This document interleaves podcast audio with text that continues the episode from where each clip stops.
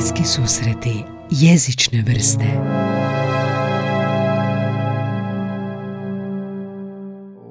Možemo onda krenuti, jel? Može. Sad sam ja nervozan, ja nisam u svom prostoru, sad je sve čudno, sad je meni čudno. Sad znam kakve gostima. Onda je razina nervoze jednaka da. Sada. Evo nas u bliskim susretima jezične vrste opet, ali po ovaj put smo dislocirani.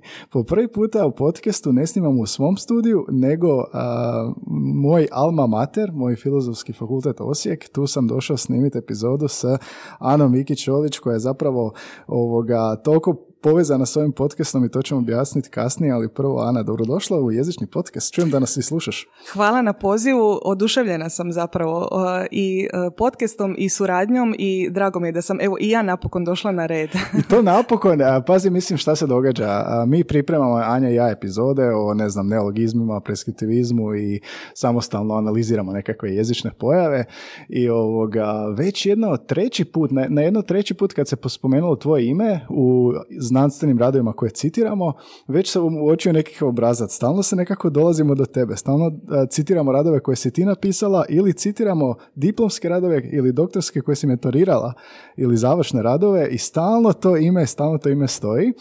I bio je jedan tvoj intervju u Novom listu, bilo je jezične dumine, jer smo snimali epizodu o govoru Osječana. Snimali smo epizodu neologizma, ti si napisala rječnik, ima epizoda o preskriptivizmu, dosta ti je to tema zanimljiva i u jednom trenutku čekaj me neko javio, pozovite ovu gošću. Ja sam onako, malo mi je neugodno, pa da, šta se čeka, zašto te već nismo pozvali, ali evo ti si u Osijeku i bliski su došli u Osijek snimiti podcast ovom, tako da nadam se da je to iskupljenje na neki način.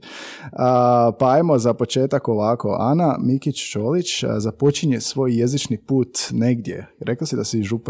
Ja sam županjka i moj jezični put zapravo počeo je vjerojatno kad i moj život, zato što je mama nastavnica hrvatskog jezika. Aha. Tako da je meni i mlađoj sestri koja je također profesor hrvatskog to nekako vjerojatno u genetskom kodu bilo od početka.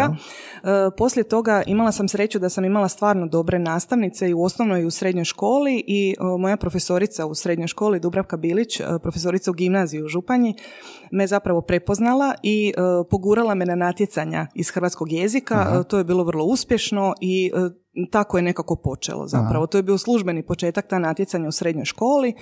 Poslije toga sam vrlo brzo shvatila da nisam za matematiku, moram priznati, za prirodne predmete. Nisam bila loša, ali sam ulagala jednaku količinu truda u matematiku, kemiju i fiziku kao u sve druge predmete u gimnaziji i tad sam zapravo vidjela da nisam za prirodne znanosti, da je humanistika neko moje područje. Da. Tako da sam evo zapravo tako izabrala fakultet. Nije bilo dvojbe, odmah sam izabrala Osijek i pedagoški fakultet i ovdje tad sam... Tad je bio pedagoški, jel da? Tad je bio pedagoški, 2001. sam ja upisala fakultet, tako da sam ja za Osijek i za ovu zgradu u kojoj smo sada vezana, evo već 22 godine, dakle više od pola svog života. Studij i onda rad poslije. Fascinantno mi je biti ovdje meni, jer je faks gdje sam ja završio i onda doći nakon toliko godina ovdje, baš sam ti rekao prije snimanja, miris osjetim. Renovirali su, a drugačije, kantina više nije u podrumu, nego je malo je fancy, ali u ono doba, ali dalje onaj miris u hodniku osjetiš koji je valjda zbog zgrade ili nečeg tako i baš to onda poveže, baš mi drago da sam ovdje, imali smo i gošće s ovog faksa i prije, moja profesorica Omazić je bila jedna od prvih gošći u podcastu, tako da lijepo je biti ovdje. Ovo što si sad pričala za to osnovnu školu, da se samo malo vratimo, što te privuklo, što misliš, osim što nisi kao za prirodne znanosti kažeš, ali što misliš da te privuklo hrvatskom, da ti je toliko bilo i za natjecanja i ono želim znati više, šta ti je, čega se sjećaš iz tog, ako se možeš sjetiti? Pa prvo sam zapravo razvila ljubav prema čitanju. Ja. I mislim da je to jako važno. Tako da kod mene je možda malo bio obrnuti put. Ja sam zbog čitanja se počela baviti jezikom i zavoljela hrvatski jezik kao predmet. Šta si čitala? Ali nekako čitala sam sve. Znači u osnovnoj školi sam još 7. i 8. razred strastveno iščitala valjda sve što je Agatha Christie ikad napisala. Onda sam krajem osnovne i početkom srednje škole imala fazu Marije Jurić Zagorke isto pročitala sve što je napisala, tako da sam nekako, onda sam približio se i fakultet, tako da sam onda čitala sve što smo morali, nešto rado, nešto manje rado. Aha. Kako si dolazila do ovih knjiga? Je bila neka knjižnica simpatična? Znači, mi imamo u Županju odličnu gradsku knjižnicu, tako da sam Agathu Christie i Mariju Jurić Zagorku posuđivala oduvijek, ali vrlo smo rano zapravo razvili naviku i kupovanja knjiga, tako da ja i dan danas, kad mi treba knjiga, ja odem i naručim. Znači, doma je jedna soba posveđena, vjerojatno. Je. I već je to sad postalo mali prostor, jel tako, treba proširivati kućnu knjižnicu. Tako da smo nekako, ja pretpostavljam zbog mame zapravo, razvili ljubav prema čitanju, prvo jer smo vidjeli da ona čita, čitala je starija sestra, čitala sam ja, čitala je mlađa sestra. Znači to se vidjelo u kući, jel? Da, tako da evo sad gledam nećakinju recimo od starije sestre, ona je isto strastvena čitačica, sad 8. razred završava. Tako da nekako je to bila kućna navika. Baš je zanimljivo to kad vidi dijete, vidi onda i kopira i onda razvija. Sad smo kritični prema djeci koja ne čitaju, ali ne mogu čitati ako ne vide roditelje da čitaju. Jako dobra pouka, da. Tako da, evo, mi smo nekako u kući smo čitali i pretpostavljam da je tad krenulo. Kao strastvena čitačica, onda sam nekako vjerojatno zavoljela jezik, vidjela da to ide, kažem, kroz ta natjecanja. S tim da sam u međuvremenu strastvene ljubiteljice književnosti prešla na jezične teme. To je nekako, to sam ne pitati, zar nije to baš onako odvojeno ili kako se dogodi taj prijelaz, da nisu to dva tabora? Kao pa ne, jesu, na fakultetu jesu i sad kad studente svoje na početku studija, budući da držim kolegij teorije jezika koji je na prvoj godini preddiplomskog, kad pitam studente zašto su upisali taj studij, uglavnom kažu zbog književnosti. Jako je malo onih koji kažu da su zbog jezika, odnosno zbog gramatike. Međutim, kažu svi da ne možete biti dobar lingvist ako niste dobar matematičar. Ja sam rekla da nisam dobar matematičar, međutim, kažu svi da ipak treba imati taj nekakav posložen mozak da bi mogli razumjeti jezik. Ja volim strukturu, volim sustavnost, ne samo u jeziku, nego u životu, u poslu.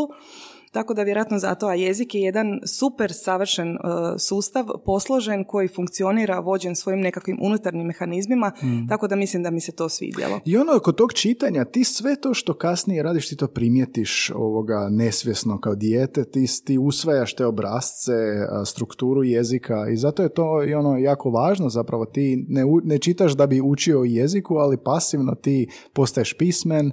Jasno. Kao prva i osnovna stvar.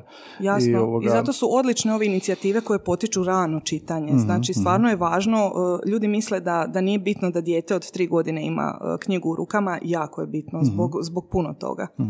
I onda u srednjoj školi, kažeš gimnazija, jel da, profesorici duguješ isto to što te gurala, jel? A mene zanima sad, što je ono za one koji žele znati više, kako je to izgledalo na naprednom hrvatskom ili kako se zvala već grupa ili ta natjecanja, što je tu, čega se tu sjećaš da je onako, mislim i to je što te guralo više prema napred. Pa, znači to je level pro što se tiče programa, odnosno kurikula u srednjoj školi. Srednjoškolski program, nažalost, je takav da ne nudi puno materijala za one koji vole jezik. Znamo svi da smo naglasak više stavljali na književnost, na književne epohe, na lektiru, tako da je ovo jezično gradivo zapravo bilo više usput u srednjoj školi nego što je bilo glavno gradivo kojim smo se bavili. Da, ja se sjećam da zapravo književnost je bila najčešća. Tako da smo mi na tim jezičnim grupama svojim nismo radili ništa preposebno, uglavnom smo malo detaljnije radili nego na nastavi. S tim da se radilo cijelo vrijeme, sva 4 razreda, zapravo smo radili sve, jer takav je sustav natjecanja, znači ne prati se uglavnom gradivo srednje škole, nego u svim razredima imate zapravo cijelu gramatiku. I kako je to izgledalo na natjecanju? Kakva pitanja? Mislim, ja se sjećam iz engleskog kako su bila, ja sam više natjecanju, još uvijek se sjećam nekih, jedna riječ koja može biti upotrebljena u sve 3 rečenice, a može biti homofon, homograf ili tako nešto. Ja se sjećaš nekih zadataka iz natjecanja? Ono što se meni generalno ne sviđa na natjecanjima, i to čini mi se da je još uvijek tako, jest da se traži ono što djeca ne znaju, a ne ono što djeca znaju. Da, na neki način da se pokušava odvojiti, da ne bi slučajno nekog 100%. To je moj opći dojam o natjecanjima. I tako je bilo i tada. Ne sjećam se sad konkretnih zadataka, ali to mi se nije svidjelo. Sad evo nećakinja, ta koju sam spomenula, Tena, čitačica, ona isto ide na natjecanja i gledala sam malo testove po kojima se pripremala, isto je sve tako. Isto, da, dakle, engleski, traže se nekakve stvari koje djeca vjerojatno neće znati, nekakve začkuljice, nekakve fusnote, a to onda odbija. Meni su ta koncept natjecanja totalno promašena. i astronomiju smo išli recimo na natjecanja iz njemačkog, iz engleskog, isto mi je to sve znali su biti idiomi i frazemi koji se danas više uopće ne koriste.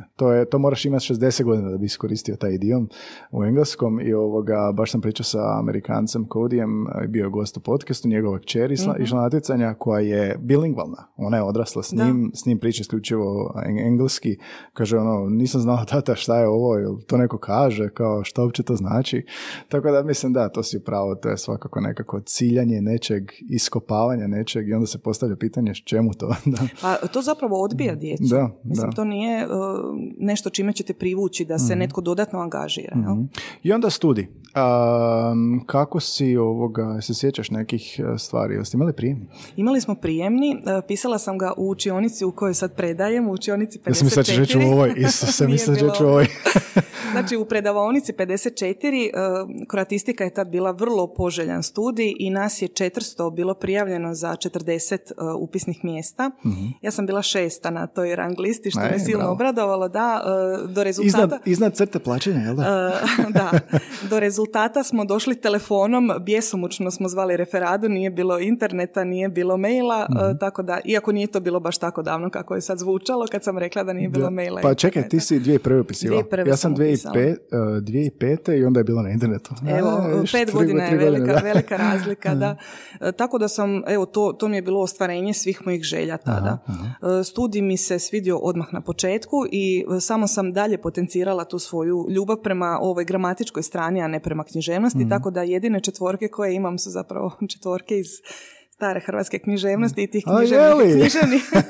književnih predmeta. Ovo je četvorka, super. Mene znaju pitali ljudi kao, kak je to studirati jezik, znaš, sad idu na tečaj, recimo, pa kak je to studirati jezik, jel si imala osjećaj da je drugačije nego što si očekivala ili baš što jesi očekivala zbog prijašnjih iskustava, natjecanja i svega? Baš s obzirom na to, zapravo sam dobila što sam očekivala, a to je puno ovih kolege koji su se bavili standardnim jezikom, znači fonetika, fonologija, morfologija, sintaksa, leksikologija.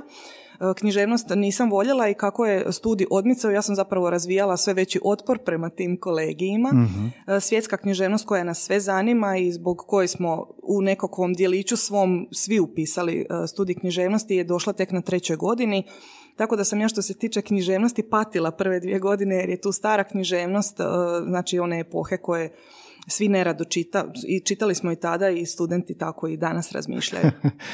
Kažu da je na prvoj godini, i mislim malo smo pričali ranije, da je prva godina kristaliziranje kao ko je za dalje, ko nije, jer su postali takvi kolegiji i kako si prolazila na takvim kolegijima? Pa evo još uvijek, mislim da su kolegiji isti, kolegiji koji studenti ne vole je naravno staroslavenski, tako da se tu filtrira situacija.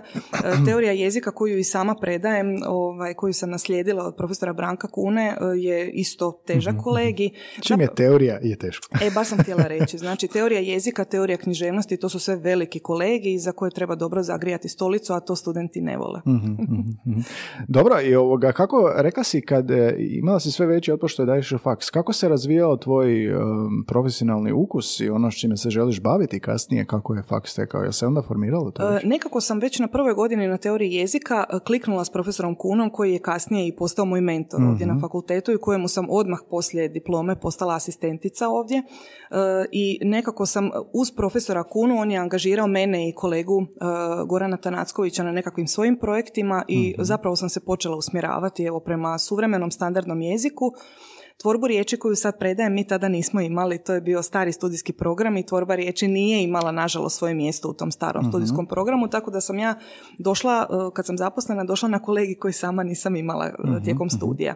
Ali evo uz profesora Kunu koji se bavio tako temama koje privlače pozornost, ne samo lingvista nego i nelingvista, sam počela surađivati, odradili smo nekakve manje projektiće, skupljali korpuse i to mi se učinilo zanimljivo. U kojem to fazi studija? Prva, druga godina? To je, znači, profesora Kuna smo imali na prvoj godini na teoriji jezika. Odmah na prvoj godini si se uključila, a? Tako da smo se angažirali, profesor Kuna imao ideju napraviti knjigu o eufemizmima i riječnike eufemizama u hrvatskom jeziku, tako da smo mi od prve godine počeli skupljati profesoru korpus, sastajali se redovno, komentirali i nekako je ta suradnja zapravo trajala. Profesor je u to vrijeme držao i standardni jezik, znači držao nam je vježbe iz morfologije, To je bilo na drugoj godini i nekako smo surađivali tijekom cijelog studija i onda je bilo prirodno da izaberem i diplomski kod profesora Kune. To su bili upravo eufemizmi u hrvatskoj književnosti, eufemizmi koji su bili vezani uz ženu. A samo da te zaustavim, samo čekam da to kažeš, jer mislio sam da će ići u tom smjeru, snimali smo epizodu, ne znam jesi bila, eufemizmi za menstrualni ciklus. Da. Jer to je bilo potaknuto nekom slikom stranice Language Nerds na Instagramu, gdje su doslovno izlistali koliko jezika ima različite eufemizme. Je li to bio dio ovoga? Je. Znači, fiziološki procesi, izgled, to su sve bile teme i to su zapravo područja za koja sam našla najviše primjera u hrvatskoj književnosti, što onih okazionalnih, šaljivih, ne znam koje sam sve autore izabrala, Tribusona, Gavranove knjige, znači ova suvremenija hrvatska književnost, i to su područja zapravo koja se najčešće eufemiziraju. Aha, tabu kao... Pa još uvijek je. I trudnoća i spolni život, izgled žene još uvijek je, pokazuje se da je, jer dok je tako velika količina izraza kojima zamjenjujemo izravno imenovanje, znači da je. Pokazuje, da. A kako si skupljala korpus? Kako je to istraživanje izgledalo? To zapravo smo odradili 2 u 1. To je bilo vrijeme kad smo imali te književnike na kolegijima koje smo slušali tada, to je čini mi se bila novija hrvatska književnost, mislim da se tako zvalo, tako da smo onda odabrali korpus koji sam trenutačno čitala, to sam morala čitati zbog drugih stvari, onda sam jednostavno popisivala riječi na koje sam našla. Znači old school, znači nije bilo nekakvog online sustava već koji bi imao tako nešto? Ne, i zapravo je sve čime se ja bavim teško prikupiti online, i neologizme kad sam radila, možete prikupiti, možete pronaći novu riječ, čak program može pronaći novu riječ koja je formalno nova, ali ako mijenjamo značenje postojećim riječima, onda je to, mislim, ako pronađemo riječ miš, ne može računalo prepoznati je li to miš u onom svom prvom značenju ili je u ovom informatičkom značenju. Tako da dobar dio korpusa se zapravo ne može prikupiti elektronički, nego to radimo pješke. I koliko je to trajalo za taj rječnik? To traje godinama zapravo. Znači neologizme sam skupljala, neologizmi su bili tema mog doktorskog rada, to sam skupljala godinama i to je bilo pješke. Doslovno uspoređivala izdanja naših jednojezičnih rječnika od 1991. do 2010. i skupljala ono što sam čula, ali kad to i studenti primijete, kad se senzibilizirate za neku temu, onda puno lakše hvatate te primjere i iz komunikacije, da, i iz novina, i iz televizije, iz portala. Tako da je to, tako da je to onda puno lakše nego što se možda ovako sad čini. Aha. Možemo i o neologizmima. Htio sam te samo pitati da se kratko vratimo, pa ćemo nastaviti o tome kad smo spominjali ove studijske programe. Jel kad bi bilo usporedbe između Osijeka i Zagreba u smislu studijskog programa, da ste pričali o tome da se vidi razlika, da je postoji određeni stav prema Osijeku, jer prema engleskom je tako bilo, dosta je bilo čak i podcjenjivanja ako si u Osijeku završio. Pa ja mislim da je tako i danas, iako situacija se mijenja. Znači 2006. godine ili 2005. kad je uveden bolonjski sustav, zapravo se htjelo izbjeći ovo što si sad spomenuo, a to je da su nam studijski programi jako različiti. Tad se išlo na nekakvo ujednačavanje, jer je ideja Bolonje da smo mobilni, da u svakom trenutku možemo preći na drugi studij, međutim to u praksi ne funkcionira. Znam iz prve ruke, jer sam dugo bila, 3 godine sam bila voditeljica odsjeka za hrvatski jezik i književnost ovdje. Znam iz prve ruke da studentima koji su kod nas završili preddiplomski, tražila se razlika na Zagrebačkom filozofskom za upis diplomskog studija, što je potpuno suprotno od onoga uvođenja. Da, to je potpuno suprotno od onoga što se od Bolonje tražilo. I onda su mi čak studenti znali reći da su morali recimo polagati teoriju jezika, to je moj kolegi u koji sam upućena u literaturu i u ishode, znali su mi reći ono da su im tražili da polažu teoriju jezika kao razliku. Isti predmet, i da stvar bude bolja ili gora, da je puno manje zahtjevno bilo nego ovdje kod nas. To je onda politika čista. Tako da, evo, razlike još uvijek postoje. Zagreb je Zagreb i uvijek će biti Zagreb. To je, znači, po defaultu nekako prestižan fakultet. Međutim, nekakvi objektivni pokazatelji, znači certifikati za kvalitetu koje smo mi dobili kao jedini humanistički studij u Republici Hrvatskoj još 2016. Mislim da se kvalitetom možemo apsolutno uspoređivati i parirati i Zagrebu i svim ostalim filozofskim fakultetima u državi. Da, to je uvijek nekako u glavama ljudi usporedba Zagreb, Zadar, Osijek, da je određeni taj prestiž, ali dobro, nećemo sad zabraziti taj dio. Želim razgovarati s tobom o područjima tvojeg interesa, pa ćemo onda konkretno. Koje bi rekla da si onako pet research interests koje goniš? Pa tvorba riječi je područje na kojem sam doktorirala i to je nešto što volim, čime se bavim. Doduše, malo s vremena na vrijeme to potisnem u neki drugi plan, jer bavim se različitim stvarima i onda me odvuče u nekim smjerovima, nekad željenim, nekad manje željenim, ali jednostavno tako se stvari razvijaju. Tako da je tvorba riječi prva i uvijek će biti prva, to je bila i tema doktorskog rada. Drugo područje veliko u koje sam zašla sasvim slučajno je poučavanje hrvatskog kao inog jezika. Evo, to je posao koji nisam ni sanjala da ću raditi. Doduše, išla sam opet nekim obrnutim smjerom, prvo praksa, a onda sam ušla i u teoriju. Znači, teorija jezika, sociolingvistika, sve su to neka područja gdje zapravo zalazim u svojim radovima.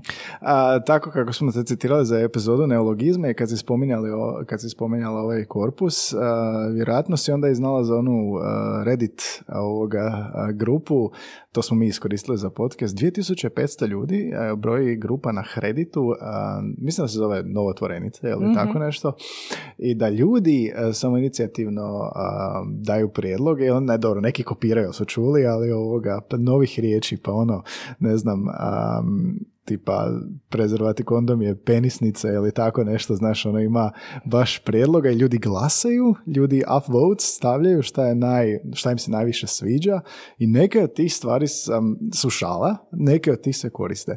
E sad, ti si autorica rječnika neologizama. Ajmo malo, ovo je šala strana, ajmo malo vidjeti kako izgleda taj proces skupljanja. Možeš mi možda konkretne primjere dati kako bi to izgledalo takav jedan dan rada na rječniku neologizama? Rječnik, zapravo knjiga koja je izašla 2021. nema taj rječnički dio. Ja sam rječnik prikupila za doktorski rad koji sam obranila 2012. Na prikupljanje korpusa potrošila sam, čini mi se, 2 ili čak 3 ljeta i to izgledalo tako da sam doslovno uzela Anićev rječnik iz 91. i s tim prvim rječnikom uspoređivala sva sljedeća izdanja naših rječnika. I što bi kao? Znači, riječ koja se pojavi u sljedećem izdanju, a nije bila u prethodnom, nju sam zabilježila kao novu riječ u tom trenutku. Novotvorenica je to. Tako je. E sad, novotvorenicu ja shvaćam malo uže. Neologizam bih rekla da je malo širi. Možeš objasniti. Neologizam je zapravo širi pojam od novotvorenice, jer neologizam podrazumijeva svaku novu riječ bez obzira na to kako smo do nje došli. A kad kažemo novotvorenica, mislim baš na ovo što si sad opisao, znači na tvorbu nekakvim našim morfemima, našim formalnim sredstvima, našim mehanizmima, pa ćemo uzeti, korijen, uzet ćemo sufiks ica, uša, ač, aš i načiniti novu riječ, doslovno skovati ju, kako su to tamo početkom 20. stoljeća nazivali. Drugi način je da uzmemo staru riječ i proširimo je značenje, što se vrlo često čini, dobivamo riječi koje su polisemne, to je cijeli informatički žargon nam je zapravo takav, od surfati, prozora, virusa, miša koji smo spomenuli. To su sve riječi koje su postojale u jeziku i proširili smo im značenja na temelju nekakvih kognitivnih mehanizama. I treći način, najmanje poželjan puristima, a to je jezično posuđivanje, dakle kad s predmetom posuđujemo zapravo i ime, odnosno novu riječ dovodimo u jezik. Samo za prizemljivanje, hoćemo uzeti primjer onda novotvorenice koja je 1, 2, 3, ABC. Može. Meni je informatički žargon, iako to sad više nije nova riječ, ali je dobar primjer kako smo uspješno zamijenili englesku riječ i to je jedan od rijetkih primjera koji je prošao na razini opće uporabe, recimo riječ pisač, kojom smo vrlo uspješno zamijenili riječ printer, uzeli, doduše po uzoru na engleski jezik, uzeli osnovu od glagola pisati, uzeli sufiks ač za tvorbu imenica koje označuju instrument, odnosno vršitelja neke radnje, i to je riječ koja se izvrsno proširila. Evo, to bi recimo bila novotvorenica. To je novotvorenica. Tako je. Okay. Semantički neologizmi su svi ovi koje smo spomenuli, ima ih jako puno i u žargonu. Evo, recimo glagol brijati, koji je u toliko smjerova proširio svoje značenje, znači stari glagol koji je u jeziku već dugo vremena, surfati, peglati, od peglanja rublja došli smo prvo do peglanja kartica, onda do peglanja kose, peglanje informacija, to bi recimo bilo semantičko proširenje i posuđenice su sve ove koje su nam u jeziku. Jedino što je meni žao ili krivo, kad govorimo o posuđenicama, nekako se stekao dojam da smo sad počeli posuđivati i da je engleski on jezik koji će nas uništiti, to je potpuno pogrešno. Znači, a posuđenica bila, to bi bila posuđenica. To bi bila posuđenica, s tim da postoje kategorije, naravno, posuđenice, evo kao ovaj sorry koji većina nas piše s 2 r i s y na kraju, to bi bila strana riječ kad pišemo onom izvornom grafijom. Kad ju prilagodimo, kad bismo ju napisali sorry, to bi onda bila tuđica i onda su... S-O-R-I. Tako je. I onda su sljedeća 2 stupnja, znači prilagođenica i usvojenica, kad ju više zapravo ne osjećamo kao novu. Sad se sjećam svoje pripreme za tu epizodu. Ali bolje je kad ti to kažeš, da. Znači, tri vrste zapravo, šta ćemo da reći, neologizam kao krovni pojam? Tako je, 3 vrste neologizama zapravo su evo ove kategorije koje smo nabrojali. Aha. Dobro. I po učestalosti si rekla da je prema tvom istraživanju bilo najviše čega? Najviše novotvorenica. Mi smo slavenski jezik morfološki bogat, znači mi imamo materijala za zatvoriti nove riječi na taj način. Zbog sufiksa? Da, sufiksacija je najčešći tvorbeni način, ne samo u hrvatskom nego u svim slavenskim jezicima. Za razliku od toga, germanski jezici uglavnom slažu, što ćeš ti bolje znati. Kompozite, da. Kod nas je to tvorbeni način koji smo i preuzeli s njemačkim riječima tamo, evo, kad je Šulek stvarao našu terminologiju. Krajem u 19. stoljeću. Tako da još uvijek mi tvorimo nove riječi najčešće formalnim načinima, znači sufiksacijom, prefiksacijom ili evo slaganjem. Kako tvorimo nove riječi? Spomenuo sam grupu gdje ljudi tvore. Mi smo autoriteti svoga jezika, ali recimo Institut za hrvatski jezik i jezikoslovlje ima svoj natječaj za novu hrvatsku riječ. I tu ima svakakih prijedloga, nešto se, uglavnom se ne zadrži ništa, ali nešto se zadrži. Ko tvori novotvorenicu? Baš mi je drago da si pokrenuo ovu temu, jer nekako kad govorimo o jeziku, stječe se dojam da netko tu ima pravo na jezik, odnosno da postoje nekakve lingvističke elite koje sad evo mogu tvoriti riječi, što je potpuno pogrešno. Mi kao izvorni govornici svog jezika i svi drugi izvorni govornici svojih jezika možemo tvoriti nove riječi. Dakle, to je naša sposobnost samim time što znamo govoriti svoj jezik. Svi koji imaju malu djecu znaju da već dijete od 3 godine može načiniti novu riječ. Dakle, usvajamo nekakve mehanizme nastanka novih riječi i onda to primjenjujemo i tvorimo da bismo imenovali, da bismo komunicirali. Tako da je prednost natječaja za nove hrvatske riječi ili ovih stranica koje spominješ, upravo to podizanje svijesti o tome da to nije nikakvo ekskluzivno pravo, nego da mi svi možemo tvoriti nove riječi. Da. E sad, druga je strana i drugi dio razgovora o tome kako tu riječ proširiti na razinu opće uporabe, što je vrlo teško. Pa da, i to sam te htio pitati. Znači, ok, shvaćamo da mi svi smo autoriteti i mi tvorimo svoje riječi, ali što je ključ toga da ta riječ se dovoljno proširi, da ulazi u rječnik, ne standardni, nego, ok, za početak riječnih neologizama, gdje je ta neka frekvencija te riječi, jer to što ih više ljudi koristi, onda je samo to bitno. Recepta nema, zapravo recepta nema, postoje nekakve preporuke kad se tvori nova riječ kako bi ona trebala izgledati. Treba biti uklopljena u hrvatski gramatički sustav, dakle mora biti tvorena nekim sufiksima koji su recimo trenutačno plodni. U hrvatskom su to sada ač, sufiks aš, ica. U žargonu sufiks uša, sufiks ica. Dakle, to su nekakvi sufiksi koji su trenutačno plodni, kažem trenutačno jer se to može promijeniti. Znači, treba biti tvorena na dobar način, treba biti kratka, odnosno ekonomična, i to je jedan od razloga zašto je jako puno naših zamjena nije prošlo. Dalekovidnica za TV, jel da? Meni je uvijek dobar primjer, recimo zamjena zračna luka za aerodrom. To neće nikad proći, zato što neslužbeno, zato što mijenjamo jednu riječ dvočlanim izrazom. Tako da treba biti ekonomičan prijedlog i svakako mora biti proširen na razini opće uporabe, a to se najbolje čini kroz medije, kroz nove medije, znači treba plasirati riječ i onda se ona zapravo hvata. Pa da, samo ne mogu, često bi, valjda bih htio primjer koji uspješnog toga da ono kao, mislim, odakle je došlo? Možda je jedan novinar u jednom članku skovao nešto i svoje stavio. I to je, što kažeš, mediji, onda citiranje članka, prepričavanje nekoga ljudi što su pročitali i onda će perpetuirati tu riječ. Ali onda u biti to je jedini način, ili kao mediji su ono najširi. Je li to najčešće da se tako govori? Definitivno najčešće. Evo, ovaj korona period nam je bio dobar pokazatelj. Znači, u tih 2-3 mjeseca načinjeno je, ne znam sad, ne mogu govoriti brojke, ali to je bila hiperprodukcija novih riječi. A i novi pojam. Nova pojam.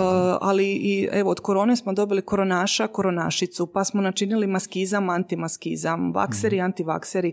Bilo je tih riječi jako puno. Riječi se plasiraju u medijima, počinje se proširivati na razini opće uporabe i ono što je zanimljivo i što se također pogrešno vrlo često kroz literaturu provlačilo, nekako je standardni jezik imao prestiž, međutim pokazuje se upravo suprotno.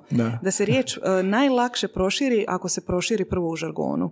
I to su uglavnom, srednjoškolci, to su uglavnom studenti, znači populacija koja je online sada, koja čita, koja preuzima modele tvorbe iz drugih jezika, najčešće engleskog sada, i kad se riječ proširi u tom sloju govornika, zapravo prelazi u razgovorni jezik standardnog jezika, a onda je to korak do rječnika. I onda ga ti hvataš kao mrežom. Nažalost, kod nas je rječnička produkcija vrlo spora, troma, tako da je teško. Ova metoda koju sam ja opisala, kako sam ja došla do korpusa, htjela sam reći u jednom trenutku da to nije kod nas baš najzahvalnije, jer nemamo rječničku produkciju kakvu imaju u nekim drugim državama. Recimo, Amerikanci imaju super praćenje novih riječi, oni imaju svaka ozbiljnija novina u Americi ima svoju službu za praćenje pojave novih riječi. Molim? New York Times, recimo, da slučajno sam došla čak do knjige. Znači, imaju službu koja prati nastanak novih riječi i ne izdvoje samo riječ, nego izdvoji članak u kojem se riječ prvi put pojavila. Tako da na kraju svake godine objave nekakvu publikaciju u kojoj su svi ti članci okupljeni, znači svi na jednom mjestu, i imaju uvijek uvod u kojem analiziraju što je te godine bilo zapravo najproduktivnije. Čekaj, pa ovo nisam znao, ovo je fantastično. To je onda dolakšava tvoj posao. Da, došla sam do nekoliko tih njihovih izdanja, znači sve na jednom mjestu popisano, izvor spremljen i još, kažem, teorijski uvod u kojem su opisali što se događalo te godine, koji su sufiksi bili plodni, koji tvorbeni načini. I sve medije gleda, ne samo svoje. New York Times gleda samo svoje, ili? Gledaju samo svoje, znači to su službe baš tih medijskih kuća. Znači, oni gledaju što su njihovi novinari skovali tijekom godine. Tako i bilježe to. Prati se. I to se, sve novine rade i svi izdavači kao... Ja pretpostavljam da veliki rade. Evo, ja sam došla do tih izdanja New York Timesa i to je nešto stvarno sjajno. Aha. Ali ako se ne dogodi korona i takva neka pojava gdje je nužno da će se dogoditi novotvorenice, neologizmi ili što već, zar nije to onako malo težak posao? Koliko je često da se stvori nova riječ ako nije korona, ako nije takva neka pojava? Zapravo se nekakve promjene u našoj izvanjezičnoj stvarnosti događaju non stop. Nisu to možda velike nekakve drastične promjene koje su bile kao što je bila korona, ali događa se neprestano. Imali smo krizu krajem prvog desetljeća 21. stoljeća, bila je globalna kriza koja je utjecala na promjene u leksiku, pa smo imali tu nesretnu koronu, pa su kod nas bili potresi, pa je rat prošle godine buknuo. Znači, sve su to nekakvi potresi koji ne samo da uzrokuju nastanak novih riječi, nego i nekim postojećim riječima mijenjaju čestotnost. Da. Tako da nam neke riječi skaču u čestotnosti, a nekim riječima čestotnost opada. Znači, svaki društveni fenomen ne mora biti globalna pandemija, nego može biti potres ili bilo šta tako, nešto što je malo van nečeg uobičajenog je dovoljno da poljulja, potrese. Naravno, jezik. Znači jezik koristimo da bismo komunicirali, da bismo prenijeli informacije i sve ono što se događa oko nas zapravo se odražava i u jeziku. Jezik prati život. Da se vratim na ovaj žargon, čekaj, htio sam pitati ovako, recimo da ne govorimo sad o medijima i sve što smo do sad govorili, nego imamo riječ koja se najbrže proširi, nova tvorenica koja se najbrže proširi u žargonu, rekla si. Pa uzmimo recimo Županija ili negdje, što je vrlo, vrlo lokalno i krene kolati neka novotvorenica. Kako dolazi do tebe, jer se ti prisjećaš, e pa ovako mi govorimo doma, ili ako nije Županja, ako je možda Zadar, e ovako oni govore tamo. Kako to dolazi do tebe koja si autorica, koja skupljaš korpus? Malo mi je nejasan taj proces, kako ovoga čuješ za tu riječ? Kako dođeš do te riječi? Kao što sam rekla, ako je žargon.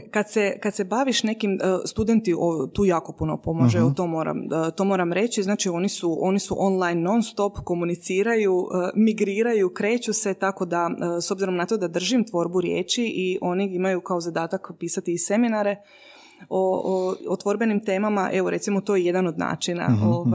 Studenti su stvarno spužve koje upijaju taj leksik i nismo mi tako veliko područje da ne bismo mogli pohvatati riječi jedni drugih. S druge strane, pratim znanstvene radove koji se pišu, sama se krećem, evo bila sam vanjska suradnica i u Rijeci na Filozofskom jedne godine, tako da evo, mislim stvarno su razni načini, mobitel mi je prepun primjera i foldera s novim riječima, gdje kad god čujem, reagiram, zapišem, a onda dalje istražujem i gledam tko, gdje, kad, na kojem području. Tako da je to jedan zapravo kontinuirani proces. I kakav je žargon današnji mladih, pogotovo kako ovoga promatraš to i u sradnji s studentima, kakav je žargon danas?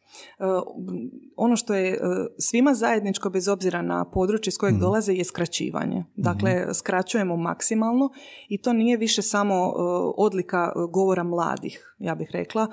Ja ću sebe sad već svrstati u nekakvu srednju generaciju. Nije naš način komuniciranja puno drugčiji nego način komuniciranja naših studenata. Kad kažeš skraćivanje, ćemo uzeti jedan primjer čisto da vidimo. A evo, umjesto kafića reći ćemo kaf. Kaf. Da. Evo, to je možda nekakva glavna odlika da skraćujemo, to i je funkcija žargona, znači kratko, ekonomično, još potencirano ovim novim medijima, uglavnom tipkamo sada, ne razgovaramo uživo, tako da se to skraćivanje zapravo tipkajući i potenciralo. Je li potenciralo ili je uzrokovalo? Pa evo, to je dobro pitanje. Mislim da je ovo prvi trenutak u povijesti čovječanstva kad nam je kanal kojim komuniciramo počeo određivati kako će naš jezik izgledati. Jel? Kanal je bio samo posrednik, jel tako? Sve tehnologije koje su se pojavile nisu toliko utjecale na izgled jezika, da tako kažem, kao evo sad ove moderne tehnologije. Jer postavljam pitanje i studentima često, je li chat usmena ili pisana komunikacija? Je li WhatsApp pisana ili usmena komunikacija? Pišemo, jel tako, ostavljamo nekakav pisani trag, ali većini nas poruke izgledaju onako kako ne bismo napisali mail ili nekakav službeni dopis. Dakle, to je nekakva granica između pisane i usmene komunikacije, onda naravno da jezik tome moramo prilagoditi. Da, neke stvari možda ne, tipa i onda emoji koji tu igraju ulogu isto, je li to isto skraćivanje prema tebi? Jasno da je, ali meni je kod emojija drago što na teoriji jezika jedna od naših tema bude razvoj pisma. I onda studenti sami primijete da smo se zapravo vratili piktogramima, vratili smo se ne znam koliko tisuća godina u prošlost. Onda se postavlja pitanje koliko smo kao civilizacija napredovali kad se vraćamo nekakvim korijenima. Tako da je to nešto što je jako dobro nadopunilo našu komunikaciju i ja sad primijetim, a studenti potvrđuju. Prvo, uvijek sam se pitala je li u redu da studentima u mail stavim nešto od sličica, međutim oni sad kažu da imaju dojam da kad ne stavimo nešto od tog vizualnog materijala, da imaju dojam da sam nešto ljuta na njih. Tako da, to se proteže, tako da točka na kraju rečenice je ljutnja. Da. A onaj običan smile, onaj sa dvotočkom i je boomerski, ili običan onaj smile pasivno-agresivni. Da, to smo već protezalo se ovdje u podcastu. Da, isto. Tako da mislim da nam je uljepšalo komunikaciju, ako ništa drugo. Evo. Imaš jedan rad koji se zove Neologizmi, možda si s nekim pisao zajedno, prijetnja ili jezično bogatstvo. Zašto prijetnja? To je zapravo bio prikaz knjige profesorice Vesne Muhić-Dimanovski, jedan od prvih mojih objavljenih radova baš ovdje u jezikoslovlju koji je našem časopisu koji je uređivao tad profesor Mario Brdar. Znači to je trenutak kad sam se ja zapravo uhvatila za neologizme i odlučila da će to biti moja tema. O neologizmima se tijekom cijelog 20. stoljeća zapravo pisalo u negativnom kontekstu jer su neologizmi početkom 20. stoljeća bili samo one riječi koje smo dobili doslovnim prevođenjem njemačkih riječi. Uh-huh. Pa je tako recimo riječ vodopad doslovna prevedenica riječi, budući da nisam germanist bolje na... Kolodvor, ja mislim da je ista stvar. To je taj tip riječi. Uh-huh. I puristi na početku 20. stoljeća nisu baš blagonaklono gledali na takve primjere, zato što nije problem prevedenica, problem je što smo tim riječima uveli potpuno novu strukturu u svoj jezik. Kao što sam rekla na početku, znači izvođenje, odnosno sufiksacija je prirodan način nastanka novih riječi u slavenskim jezicima, a ovo je bila germanska struktura koju smo unijeli u svoj jezik. Tako da zato te riječi nisu baš bile znači naišle na odobravanje. Znači puristička bi onda, dok mi ne pobjegnem misao, puristička bi onda zamjerka bila to što je novotvorenica nije novostvorena po hrvatskoj tvorbi. Po hrvatskom tvorbenom uzoru, nego smo preuzeli, jesmo ju preveli, znači poslužili smo se morfološkim materijalom koji je hrvatski ili je udomačen, ali smo preuzeli stranu strukturu. To je bio problem. Zato se o neologizmima loše pisalo veći dio 20. stoljeća zapravo. A kako je danas? Kako je standard reagira na novotvorenice? Dospijevaju ili one u standard? Kako? Kada? Dospiju standard i kako je tu stajalište nekakvih struja? Imamo otvorenu struju i zatvorenu struju, vjerojatno konzervativnu i ne. Riječi se neprestano pojavljuju, znači jezik je živi organizam i jezik nam se neprestano mijenja. Meni smeta taj nekakav, to se zove elitistički purizam, znači stav da nam je jezik nekad prije bio bolji i da mi sad uništavamo jezik, baš sam pratila, s obzirom na to da su bili dani jezika, puno je bilo sad i događaja i promotivnih prodaja rječnika knjiga, pa sam malo čitala komentare. Uglavnom pišu, uništili ste nam jezik s engleskim. To je strašno što se događa s jezikom, to je zapravo potpuno pogrešno. Jezik ovakav kakav je sad potpuno odgovara govorniku u trećem desetljeću 21. stoljeća i jezik iz 19. stoljeća koji se često spominje kao nekakav uzor ili iz nekog perioda 20. stoljeća danas nama ne bi bio funkcionalan. Tako mene to uvijek podsjeća na tipa u demokraciji vlast je onaka kako je narod birao, zaslužio. Tako upravo da to. I kod jezika je onakav kakav narod koristi. Upravo to. Ali šta misliš čime je motivirano to? Je li to politička ideologija? Motivirani komentar poput pokvarili ste nam jezik. I što to uopće, kako ti to interpretiraš? Pa evo, to uglavnom pišu ljudi koji nisu školovani lingvisti, odnosno koji ne znaju kako jezik funkcionira. Jel? I to je prvo što pokušavam naglasiti na teoriji jezika, da jezik je onaj kakav nam u ovom trenutku, onakav kakav nam u ovom trenutku sviđalo treba. Sviđalo se to nekom ili tako ne? Je, jednostavno je takva situacija sada. To što se posuđivalo se tijekom čitave jezične povijesti. Ne znam, turcizme, čarapa, boja, šećer, više nitko ne doživljava kao riječi koje nisu hrvatske. Dakle, potpuno su se udomačile, a vjerojatno će tako biti za 100 godina s nekim engleskim riječima nad kojima se danas gražamo. Tako to su prirodni procesi koji se jednostavno događaju. Sad, kod nas je problem što norma, odnosno standardni jezik, vrlo teško ili uopće ne prati promjene koje se događaju. Što znači ne prati promjene koje se, da ne ubacuju te riječi u rječnik ili što? Jednostavno se norma ne prilagođava onome kako danas govorimo. To se možda najbolje vidi na naglasnoj normi koja je jako osjetljivo područje i nitko se time ne želi baviti u Hrvatskoj. Jednostavno propisani su neki oblici, ne vidi se to možda na riječničkoj razini jer je ona najotvorenija i najteže ju je kontrolirati. Evo, nas dvoje sad možemo napraviti novu riječ u ovom trenutku. Ali recimo naglasna norma, nekakva morfološka norma, sintaktička možda manje, to je jedno tromo i zatvoreno područje koje se ne mijenja i koje se ne prilagođava onome kakav jezik danas jest. Ali ne mogu shvatiti, malo mi je teško razumjeti, što misliš ne prilagođava se, kako bi se mogla prilagoditi? Evo recimo možda na naglasnoj normi najlakše pokazati, postoje 4 pravila raspodjele naglasaka u hrvatskom jeziku, jedan od njih je da silazni naglasak ne može biti na unutarnjem slogu, a mi ćemo sad reći da ćemo popodne upaliti televiziju, dakle stavit ćemo silazni naglasak na unutarnji slog i svi tako govorimo. Mi Osječani smo možda osjetljivi malo na zagrebačke naglaske, to su ti silazni na unutarnjem slogu, ali činjenica je da se oni koriste, jel tako? Ali norma kaže da tu naglasak ne bi trebao biti. A to je norma standardna, ali standard. To je norma standardnog jezika. Tako da s jedne strane imamo normu, a s druge strane imamo situaciju da nitko tako zapravo ne govori. I onda dobijamo do toga da se to umjetno recimo govori samo na nositeljima standarda, što su mediji, odnosno pa možda čak i ne. Evo, nedavno smo imali ovu groznu situaciju zapravo s voditeljem emisije Dobro jutro Hrvatska iz Dubrovnika. Znači, kao da je progovorio ne znam kojim jezikom, znači sve su to naši materinski idiomi i mislim da se potpuno iskrivila slika uloge standardnog jezika u društvu. Ja, zanimljivo, da. Znači, prestižan nam je standard, pitanje je kakav nam je taj standard i kakva nam je norma, a s druge strane sve ovo o čemu se piše i sve kako govorimo nije dobro i manje je vrijedno. To je jako loše i jako pogrešno. To je opasno. Mislim, to je Snježana Kordić, lingvistica, je pisala o tome kao nacizmu. Ona je uspoređivala to sa što je Hitler radio. Da je takav oblik smatranja nečeg manje vrijednom, jel? Na jezičnoj razini je... Apsolutno da.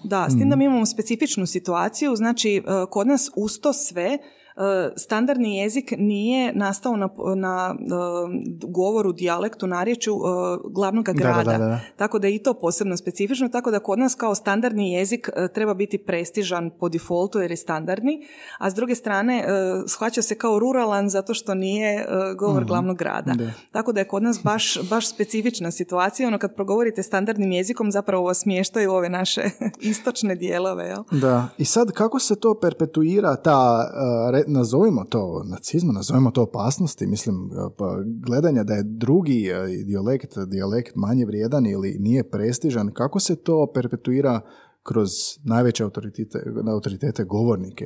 Mislim, brojni gosti ovdje koji su gostovali su rekli da su ili čuli od svojih studenata da ih se ispravlja kako govore.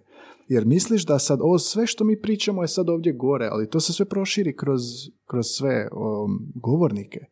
Jer vidiš tu nekakvu opasnost, jer se danas mijenja na bolje ili što? Rezultat, ja mislim da su glasovi koji govore u korist toga da treba dati pozornost i žargonima i gradskim idiomima sve glasniji u našem kroatističkom ili lingvističkom prostoru, što je jako dobro, ali s druge strane imamo rezultate tog prevelikog nametanja norme koju zapravo rijetki poštuju u nekakvim neslužbenim situacijama, pa čak i službenim, je to da imamo govornike koji su izbezumljeni, vrlo često dobivam mailove, trebali ovako ili onako, ne znam više, puna mi je glava, ne znam kako treba. Tako je, to je stvarno loše, jer mi kao govornici hrvatskog jezika trebamo biti slobodni i sigurni napisati mail od 3 rečenice. E sad vidi, to što si rekla, ali nismo. Evo, upravo zato što se jako dugo kod nas nametala, produkcija jezičnih savjetnika. Evo, idemo možda najlakši primjer.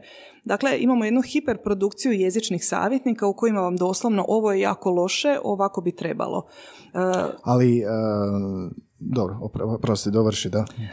Kažem, u svim drugim našim područjima norma je ono što nam je svima normalno i što nam je svima prihvatljivo. Tako, ako pogledamo, normu u gostiteljstvu, normu u nekim drugim područjima, to je ono što je prosjek. Jedino u jeziku nije tako. Dakle, norma je nešto što nama svima nije zapravo nije blisko. A zašto su ti jezični savjetnici toliko došli do izražaja da je poprimilo, da se zahvatilo za govornike, da onda oni jedni druge idu ispravljati, ovo ti je pogrešno? Prvo, mi smo imali specifičnu situaciju 90. godina, tako da je u to vrijeme jezični savjetnici, zapravo to je vrijeme kad se nekakvim umjetnim postupcima trebalo naglasiti autonomiju hrvatskog jezika, samostalnost, neovisnost, individualnost u odnosu na druge južnoslavenske jezike koji nas okružuju, tako da je to bio specifičan period zbog toga. Imali smo rat, specifičnu situaciju s jezikom tijekom Jugoslavije, pa se to onda trebalo naprasno razdvojiti i svima objasniti da mi sad nismo i nikad nismo bili jedan jezik, nego da smo dva različita jezika, a onda je to u nekom trenutku, čini mi se, postalo svima jasno da je to jedan unosan posao, je li tako? Dakle, kad pišete pravopise, kad pišete jezične savjetnike, to su knjige koje se prodaju. I drugo, jezični savjetnici su lingvistička ili jezična građa koja je dostupna svima. Ne morate biti jezikoslovac da pročitate jezični savjet, ne znam, treba li reći idem kod liječnika ili idem liječniku. Znači, to su tekstovi koji su jednostavno pisani i čini mi se da su neki razvili jako dobre karijere i podebljali svoje bankovne račune prodajući jezični savjet. Ko bi rekao, politika i novac iza svega. Da. Ne, ovo se i protezalo već kroz prije. I imaš li osjećaj da je danas opuštenije, da je danas malo lakše? I zašto? Zato što su se... Prvo i vrijeme, dakle odmaknuli smo se od tog nekog perioda kad smo svi željeli jako naglasiti da je hrvatski jezik hrvatski jezik, a ne neki drugi. Drugo, mislim da mlađa generacija lingvista u Hrvatskoj ili srednja generacija, to su ljudi koji su počeli putovati, koji su uključeni u nekakve međunarodne projekte, koji su malo izašli iz ove naše sredine, vidjeli kako se to radi vani, jel tako? Putovanja i ta strana sveučilišta su nam puno dostupnija, tako da mislim da je i to jedan od razloga. Znači, naši profesori stari su u drugčijim okolnostima i školovali se i funkcionirali, drugčije su bile i političke i društvene okolnosti, mislim da je vrijeme drugčije. Prvo to. Drugo, ja ću se sad pohvaliti, mi smo prošle godine imali veliki skup ovdje u Osijeku, baš tema je bila standardni i nestandardni idiomi, znači počelo se i skupovima, i zbornicima, i knjigama davati prednost i tim nestandardnim idiomima. To prije 10 godina ne bi bilo tako. Jasno, i mislim da sve to polako doprinosi da se malo slika o tom super genijalnom i prestižnom standardnom jeziku s jedne strane i svim ovim drugim idiomima koji su kao manje vrijedni, da se ipak malo mijenja. Da, to sam ja primijetio kao da konačno, i Žanić je to rekao u podcastu, Ivo Žanić gostovao ovdje, da popuštaju te neke tenzije i da je ona, ali kao 2000-ih još nije. To je sad već 23 godine, ok. Da. Jako se, mislim da se polako, ali da se u dobrom smjeru razvija kroatistika. Da, htio sam te još jedan primjer pitati. Mislim, je li to primjer toga ili nije? Ti ćeš kao stručnjak objasniti. Ja sam odrastao govoreći materinji jezik. Cijelu osnovnu, cijelu srednju, bilo je u udžbeniku, govorili smo materinji jezik. U nekom trenutku dok nisam gledao, me netko počeo ispravljati da je materinski jezik. Onda sam malo istraživao, ali ne želim reći što sam ja istraživao, nego je li to primjer ovo što smo pričali ili nije? To je jedan od primjera koje opet možemo povezati s 90-im godinama, tako? Ovaj ski je sustavan u tvorbi pridjeva u hrvatskom jeziku i time se to objasnilo, ali takvih je primjera jako puno. Puno je dobrog jezičnog materijala protjerano, ja ću upotrijebiti tu riječ protjerano iz hrvatskog jezika s potpuno pogrešnim objašnjenjima. Ne znam, sufiks lac, meni studenti kažu da je sufiks lac za završitelja radnje, studenti kažu to vam je srpski sufiks, recimo gledalac ili slušalac. Onda ih ispravim i kažem da je to sufiks koji imamo u riječi spasilac i dan danas, jel tako? Jer ako kažemo spasitelj, mislimo na Isusa Krista, tako je. Tako da volim kod svojih studenata potaknuti tu kritičnost prema informacijama koje nam se serviraju. Ajmo malo pogledati je li to baš tako, jel? Da. Tako da je jako puno i riječi i i morfološkog materijala zapravo prognano iz jezika tih 90. godina kad se željelo jako naglasiti, sad ćemo to odvojiti pa će ovo biti srpski sufiks, a ovo će biti hrvatski. I čekaj da te pitam onda, hoće li lektor ispraviti materini u materinski? Hoće. Znači materinski je oblik koji pripada našem standardnom jeziku sada. Da. A materin je izbačen iz standardnog? Materin nije više standardni. Nije standardni oblik, da. Joj, dobro. Ok, ali drago mi je da si objasnila da smo prokopali ovo. Dobro, jesmo nešto još htjeli oko neologizama reći. Kako izgleda jedan leksički unos, jedan unos u riječniku neologizama? Što se ulazi u opis? Znači, kad sam bilježila sam naravno riječ i bilježila sam značenje te riječi. I naravno mjesto gdje sam zabilježila. Aha. To su nekakvi podaci koje, to su podaci koje sam si bilježila. To ima online? Ima u nekom obliku? Nema. Sad mogu javno iskritizirati Hrvatsku zakladu za znanost. Prijavila sam jedne godine projekt, čini mi se baš 2020. kad je korona bila, međutim nije odobreno financiranje. Nisam odustala od toga, jer neologizmi su zapravo tema, završite ju danas, sutra možete početi ponovo. Tako da je to, ja sam sa svojim istraživanjem stala 2012. kad sam doktorirala i taj materijal je sad jako zastario. Tako da evo, nisam odustala od teme, možda kad uhvatim više vremena nego što ga imam sada, možda ću i ponovo evo prijaviti projekt. Još imam par pitanja za neologizme što mi nije jasno. Je li riječ prestaje biti na otvorenica ako ulazi u standard? To je dobro pitanje i opet nema jednoznačnog odgovora. Ako ću riječnik, pardon, htio sam reći riječnik. Mm-hmm. Sad, kod nas, s obzirom na riječničku produkciju koja je vrlo spora i troma, nisam sigurna da je riječnik možda, ali službeno je tako. Dakle, kad se pojavi u riječniku, to je to.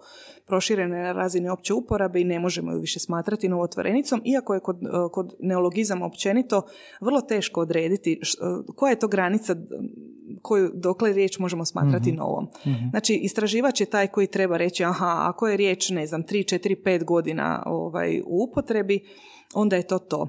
Amerikanci u toj svojoj superlingvističkoj literaturi kažu da riječ treba biti u uporabi 2 generacije govornika, dakle nekakvih 40 godina da možemo reći da je ono udomačena u jezik i da se u jeziku pojavila. Da. 2 generacije govornika. To je, tako kaže anglosaksonska literatura, da. Mm-hmm.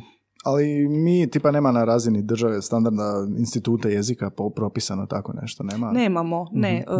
Dosta toga vezano uz neologizme, a vezano je uz tu komponentu vremena, onda je tu teško povlačiti nekakve oštre granice, jel da sad kažemo, do 2010. sve što je nastalo je sad staro, ovo je novo, jel? Mm-hmm. I fluidno zapravo. Puno dosta se brže sad stvari mijenjaju nego što su se mijenjale prije 30-40 godina, tako da mislim da i tu granicu treba pomaknuti, jel? Mm-hmm. Dobro, još sam nešto htio neologizima, ali imamo da se ponavljam. Dobro, mi smo snimali ovdje epizodu 150, a htjeli smo obilježiti kao ljubavno pismo Osijeku. Zove se Lega Buras Bracika, kiosk Buda Trafika. I pomogao mi je friend koji je već gostovao, Raknić, Osječanin. Gledali smo osječki govor, žargone, nostalgično smo se prisjećali, pogotovo on tih riječi koje je čuo. To je vrlo specifičan govor. Jako mi je lijep, zato što sam tu i jedan dio života proveo, a ti si izdala nešto što se zove Jezične dumine Osječana. Što je to?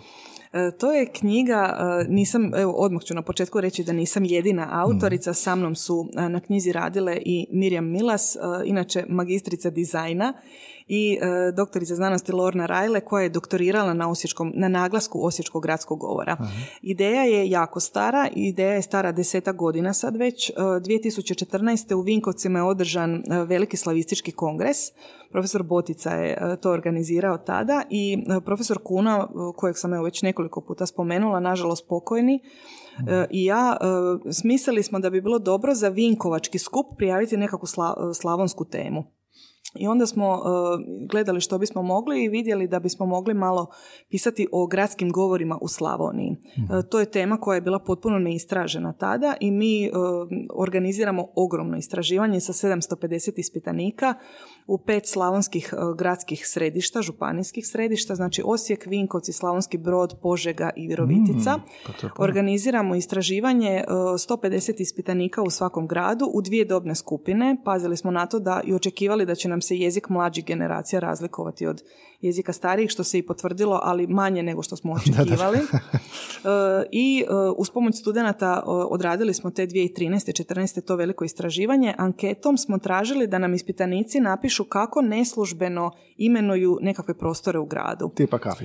Tipa kafić, tipa igrališta, škole, možda nekakvi neslužbeni nazivi ulica, i dobili smo odlične rezultate koje sam ja stavila evo i uvodna poglavlja ove knjige. Mm-hmm. Međutim, jedino se u Osijeku pokazalo da osim te leksičke razine, znači specifičnih riječi kojih ima u svakom gradu, da Osijek ima i specifičan način tvorbe.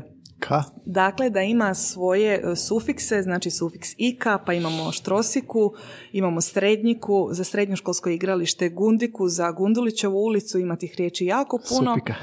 Supika, bracika, kojeg si spomenuo. Zatim sufiks oš, rođoš, slamboš, hamboš, sve su to osječke riječi za koje smo utvrdili da zapravo dolaze iz mađarskog. To su mađarski sufiksi koji u hrvatskom jeziku postoje već jako dugo. Da. Ali ovdje su bili ovdje jesu toliko produktivni zato što smo blizu te mađarske granice, jako je puno dvojezičnih govornika i evo naša je pretpostavka bila, a i potvrdila se kasnije da smo to zbog blizine s Mađarima zapravo preuzeli u osječki gradski govor. Je to po prvi put potvrđeno? Da. Znači ti sufiksi se spominju i u istraživanjima profesora Filipovića tamo 80. godina prošlog stoljeća, međutim evo mi smo na primjeru osječkog govora pokazali da to doista je tako i ono što je specifično da su ti sufiksi plodni baš evo na ovom našem osječkom području. I to, znači rekla si da taj tvorbeni način govora određenog grada je specifičan za Osijek, da drugi gradovi nemaju taj tvorbeni dio. Znači samo se u Osijeku pokazalo da osim evo rječnika specifičnog, da Osijek ima i svoju tipičnu gramatiku, da to tako kažemo. Da, znači, zato je predobro. Da. Zato je poseban i zato mislim da je Osijek zaslužio da ima svoju monografiju, monografiju o svom govoru. I rekla si razlike starijih i mlađih govornika. Kakve su to razlike bile? Nema ih i to nam je bilo baš posebno zanimljivo. Očekivali smo da je leksik drukčiji, da je način tvorbe drukčiji, međutim nije. Jedine razlike koje smo dobili zapravo su razumljive. Ne znam, spitka za jaknu. Evo, mlađa generacija nema tu riječ. Da, čime je to povezano? To je neka marka bila? Šta je? Ne, to je ona avijatičarska američka. Pa ne, ali Spitfire. Da. Vjerojatno nema tih jakni danas toliko, pa zato je. Sad su opet doživjele veliki comeback, ali evo, u te 2013. 14.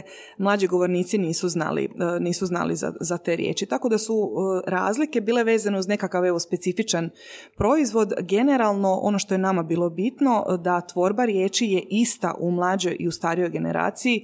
Znači i mlađa i starija generacija reći će ajmo na srednjiku ili ajmo na kopiku, nije bilo razlike u tvorbi riječi kod starijih i mlađih govornika, što samo potvrđuje da taj osječki gradski govor doista postoji. I živi. Tako je, i nije vezan uz određenu generaciju ili skupinu govornika. A kad kažeš stariji i mlađi, je li definirano godine? Da, mlađi su nam bili od 15 do 25, onda smo napravili 10 godina razlike i sljedeća nam je onda bila od 35 plus. Aha. Tako da smo zahvatili, evo... Je li ovo između... Nismo ih istraživali jer smo htjeli vidjeti postoji li baš razlika između ovih mlađih, znači srednjoškolske i studentske populacije i govornika evo od srednjih godina. Ono što je bitno naglasiti je da smo izabrali samo govornike koji od rođenja žive u Osijeku. Da. Znači ovakve kao što sam ja nismo uzeli u obzir. Zato sam ja i Antonija zvao, on je kaže odrastao. On je lega, da. Da, išao u Emšu, odrastao tamo. Da, to su sve riječi koje imamo u svom rječniku. A šta sa riječ lega? Jesmo otkrili podrijetlo te riječi, ali znamo za odakle lega? Pa kad se prvi put pojavila zapravo ne znamo. U knjizi, to jest i u jednom radu od prije, tumačimo naravno to s riječi kolega, je li tako? To je skraćenica. Mm-hmm. E sad, koju je prvi upotrijebio i kad se pojavila zapravo ne znamo. Nismo se evo i baš i grafičkog prikaza riječi lega. Mm-hmm.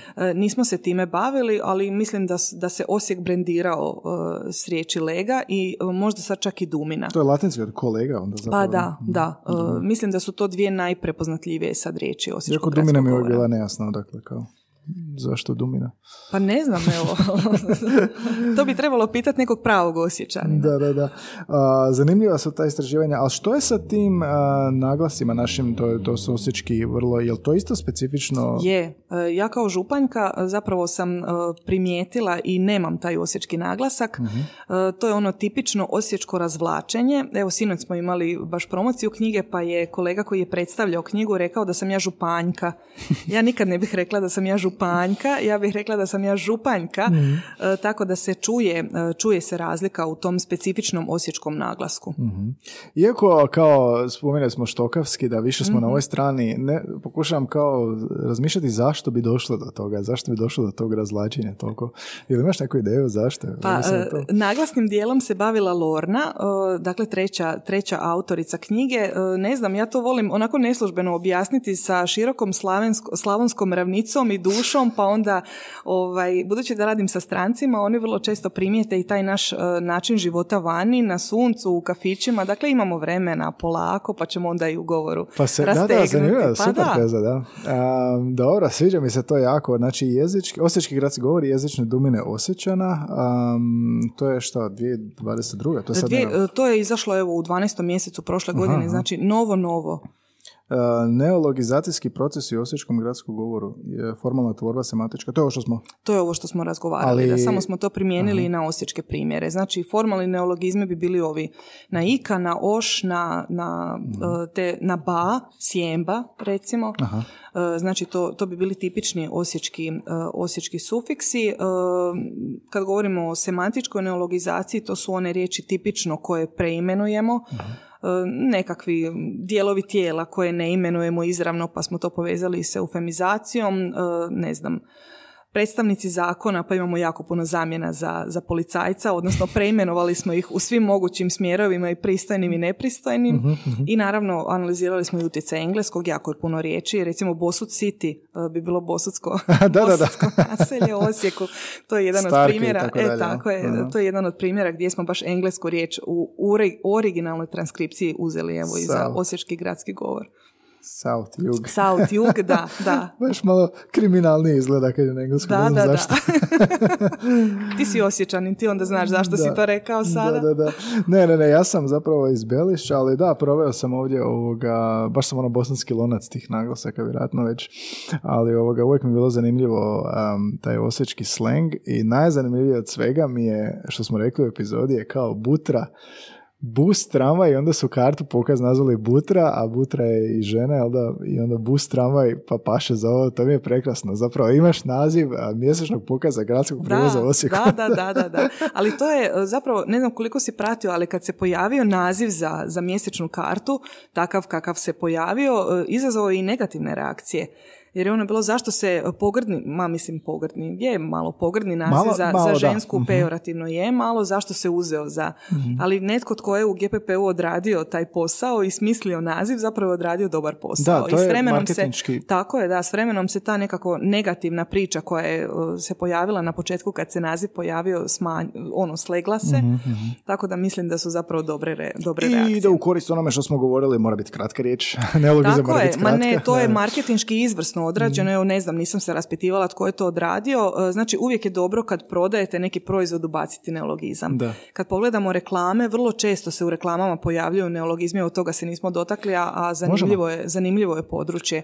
Recimo, imali smo glagol bankariti koji se pojavio u reklami jedne banke, iako moram reći da nisu se sigurno konzultirali s jezičarima, jer taj sufiks imamo uglavnom opet u riječima koji imaju malo pejorativno značenje. Ljenčariti, recimo. Tako da imamo vrlo često neologizme u reklamama, i cijela jedna nova struktura, stopljenici ili blendovi, uvedeni su upravo kroz taj marketinški jezik. Pa smo imali sprinternet, pa smo imali aroma magija, pa je bila aromagija. Sve su to riječi koje su se pojavile u reklamama i koje privlače pozornost. To sam te htio pitati. Znači, poanta iza svega zašto se pojavljaju reklamama je da privuku pozornost. I jesu li onda zbog toga, je li to lekcija za novotvorenice? Da privuku pozornost da bi opstale? Pa zašto ne? Zašto ne? Jer marketinški stručnjaci to jako dobro znaju. Znači, čim čujemo novu riječ, mi reagiramo. Znači, automatski reagiramo zato što nam je nepoznata, zato što joj moramo posvetiti pozornost, jel tako? I moramo ju spremiti negdje u svoj kognitivni sustav, jel tako? Da, čak i da nije novotvorenica, sjećam se, uvijek koristim taj primjer, slušali smo sportskog komentatora na utakmici, sad ne očekuješ da ćeš čuti novu riječ, ali smo čuti degažirati, što nismo, pratimo nogomet cijeli život, nikad čuli u eteru. Smo išli na hrvatski jezični portal provjeriti što znači. To je to. I zapelo mi je, i ja ih sad spomenjam 3 godine kasnije, opet mi je osvijesti. To je to. I evo sad će opet netko čuti, pa će ju opet upotrijebiti. Evo to, sad se vraćamo. Sad se vraćamo na onu priču kako se nova riječ proširi. Upravo ovako. I mislim da su mediji, kao što sam i rekla, mislim da su mediji zapravo ključ. A i mi smo mediji, da, tako da. Na to sam i mislila. Koji Inception se sad dogodio, naježio sam se. Naježio sam se. Dobro, osječki govor, neologizmi, preskriptivizam i purizam smo pročešljali. Htio sam te ovako još pitati malo kak ti je raditi na faksu sa studentima, kakvo je stanje sa kroatistikom, imaju ljudi interes, koji su neki smjerovi koji su popularni sada, kako to ide? Usporedbi kad si možda ti bila. Ja sam zapravo, kad sam upisivala ovaj fakultet, nisam računala da ću raditi sa studentima. Ja sam nekako došla na fakultet misleći da se na fakultetu uči za dvojku. Tako da kad sam dobila prve dobre ocjene, vidjela da se to može, zapravo sam si nekako i zamislila da bi bilo baš dobro ostati na fakultetu, što se srećom i ostvarilo, nešto mojim zaslugama, a nešto ipak i sretnim okolnostima u to vrijeme. Volim jako raditi sa studentima, iako se studenti mijenjaju. Ja se uvijek sjetim, sad kad govorim slično ili u tom smjeru, uvijek se sjetim svojih profesora. Mi smo organizirali apsolventsku večeru i onda su naši stari profesori rekli, stali njih dvojica, gledaju jedno od drugo i kažu mi sve stariji, a oni sve mlađi.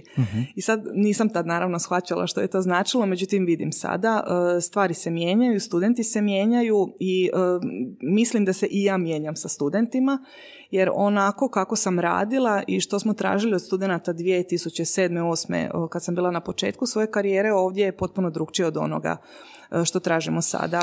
Mislim da smo generalno svi spustili kriterije, što nije dobro, zato što je Bolonja donijela jedan potpuno drukčiji sustav. Ja sad kad kažem svojim studentima da smo mi staru književnu slušali 4 semestra i polagali sve odjednom nakon druge godine, oni se hvataju za glavu. Dakle, veća količina od 50 stranica njima je sad veliko opterećenje. Tako da mislim da smo se svi svjesno ili nesvjesno i sretni zbog toga ili ne, ipak prilagodili tim nekakvim trendovima, da se to sad sve rascijepkava, da su to nekakve manje cjeline, da to više sliči srednjoj školi nego studiju, odnosno onom izvornom značenju riječi studirati. Ja, što kao loše? Da. Ja zadam recimo lektiru, ja to zovem lektira, ali lingvistički su članci na prvoj godini, 40-ak stranica, i meni student digne ruku i kaže, jeste vi pogledali koliko to ima stranica? Znači on studira hrvatski i šokiran je što u tjedan dana mora pročitati samo za moj predmet 40 stranica, loše je. Da. To je često argument misle, onda sam u anketama dobio, misli da je samo njegov kolegi kao... Pa da, ali opet s druge strane, ako si upisao filološki studij, pa onda valjda očekuješ da ćeš čitati, jel tako? Da. Tako da mislim da to nije dobro. Evo, s druge strane, ovi sadašnji studenti imaju nekakve sposobnosti koje mi nismo imali, tako da mislim da jednostavno stvari se mijenjaju, ne mislim da je nešto posebno loše ili posebno dobro, jednostavno treba prihvatiti da se stvari mijenjaju. Što se tiče popularnosti kroatistike, to se drastično promijenilo od vremena kad sam ja upisivala studij, kad je to bio elitni studij za koji se natjecalo 10 studenata za jedno mjesto. Mi sad imamo i jednopredmetnu i dvopredmetnu kroatistiku. Jednopredmetna je potpuno neatraktivna i upisujemo vrlo mali broj studenata. Dvopredmetni studiji su još uvijek vrlo atraktivni, imamo popunjene kvote već godinama, mislim da se traži i mjesto više. U kombinacijama s engleskim, recimo, to nam je uvijek dobra studijska grupa, kombinacija hrvatskih pedagogija također. Tako da, evo, mislim da za dvopredmetni studij nema straha, a što će biti s jednopredmetnim studijima, evo, sve kroatistike u državi vode istu bitku. Zašto se to dogodilo? Jer kad smo mi studirali, hrvatski je bio teško za upast, težak za završit i teško za naći posao na neki način. Isto to mi je zanimljivo i sad se događa da nitko ili većina, da mnogi ne žele upisati. Pa evo, dogodilo se tržište rada, ja mislim. Znači, prezasitilo se tržište rada u jednom trenutku. Svi mi razmišljamo i praktično kad biramo svoju profesiju i gledamo hoćemo li moći raditi i što ćemo s tim raditi. Tako da u jednom trenutku je doista bilo teško doći do posla. Jasno da se prate trendovi i mislim da su budući studenti procijenili da ne treba upisivati nešto s čim nećeš moći naći posao sljedećih 10 godina. Tako da mislim da se u tom trenutku prezasićenja tržišta rada zapravo dogodio i početak smanjenja broja studenata na našim studijima.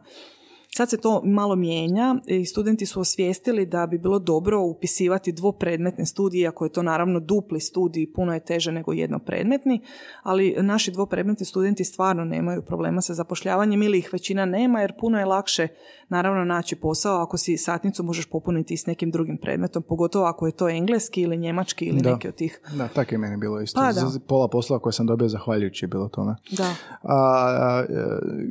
Znam kako anglisti razmišljaju ili kako su onda kad sam ja studirao što bi nakon faksa. Kako kroatisti, studenti, jel imaš uvid, kako razmišljaju, što žele raditi? Žele biti profesori, žele biti lektori, koji su I sad kažeš da je zasićenje za zapošljivost? Ono što mene iznenadilo, ja sam upisala fakultet jer sam željela raditi s djecom, odnosno nisam znala da ću raditi s odraslom djecom ili s odraslima tada.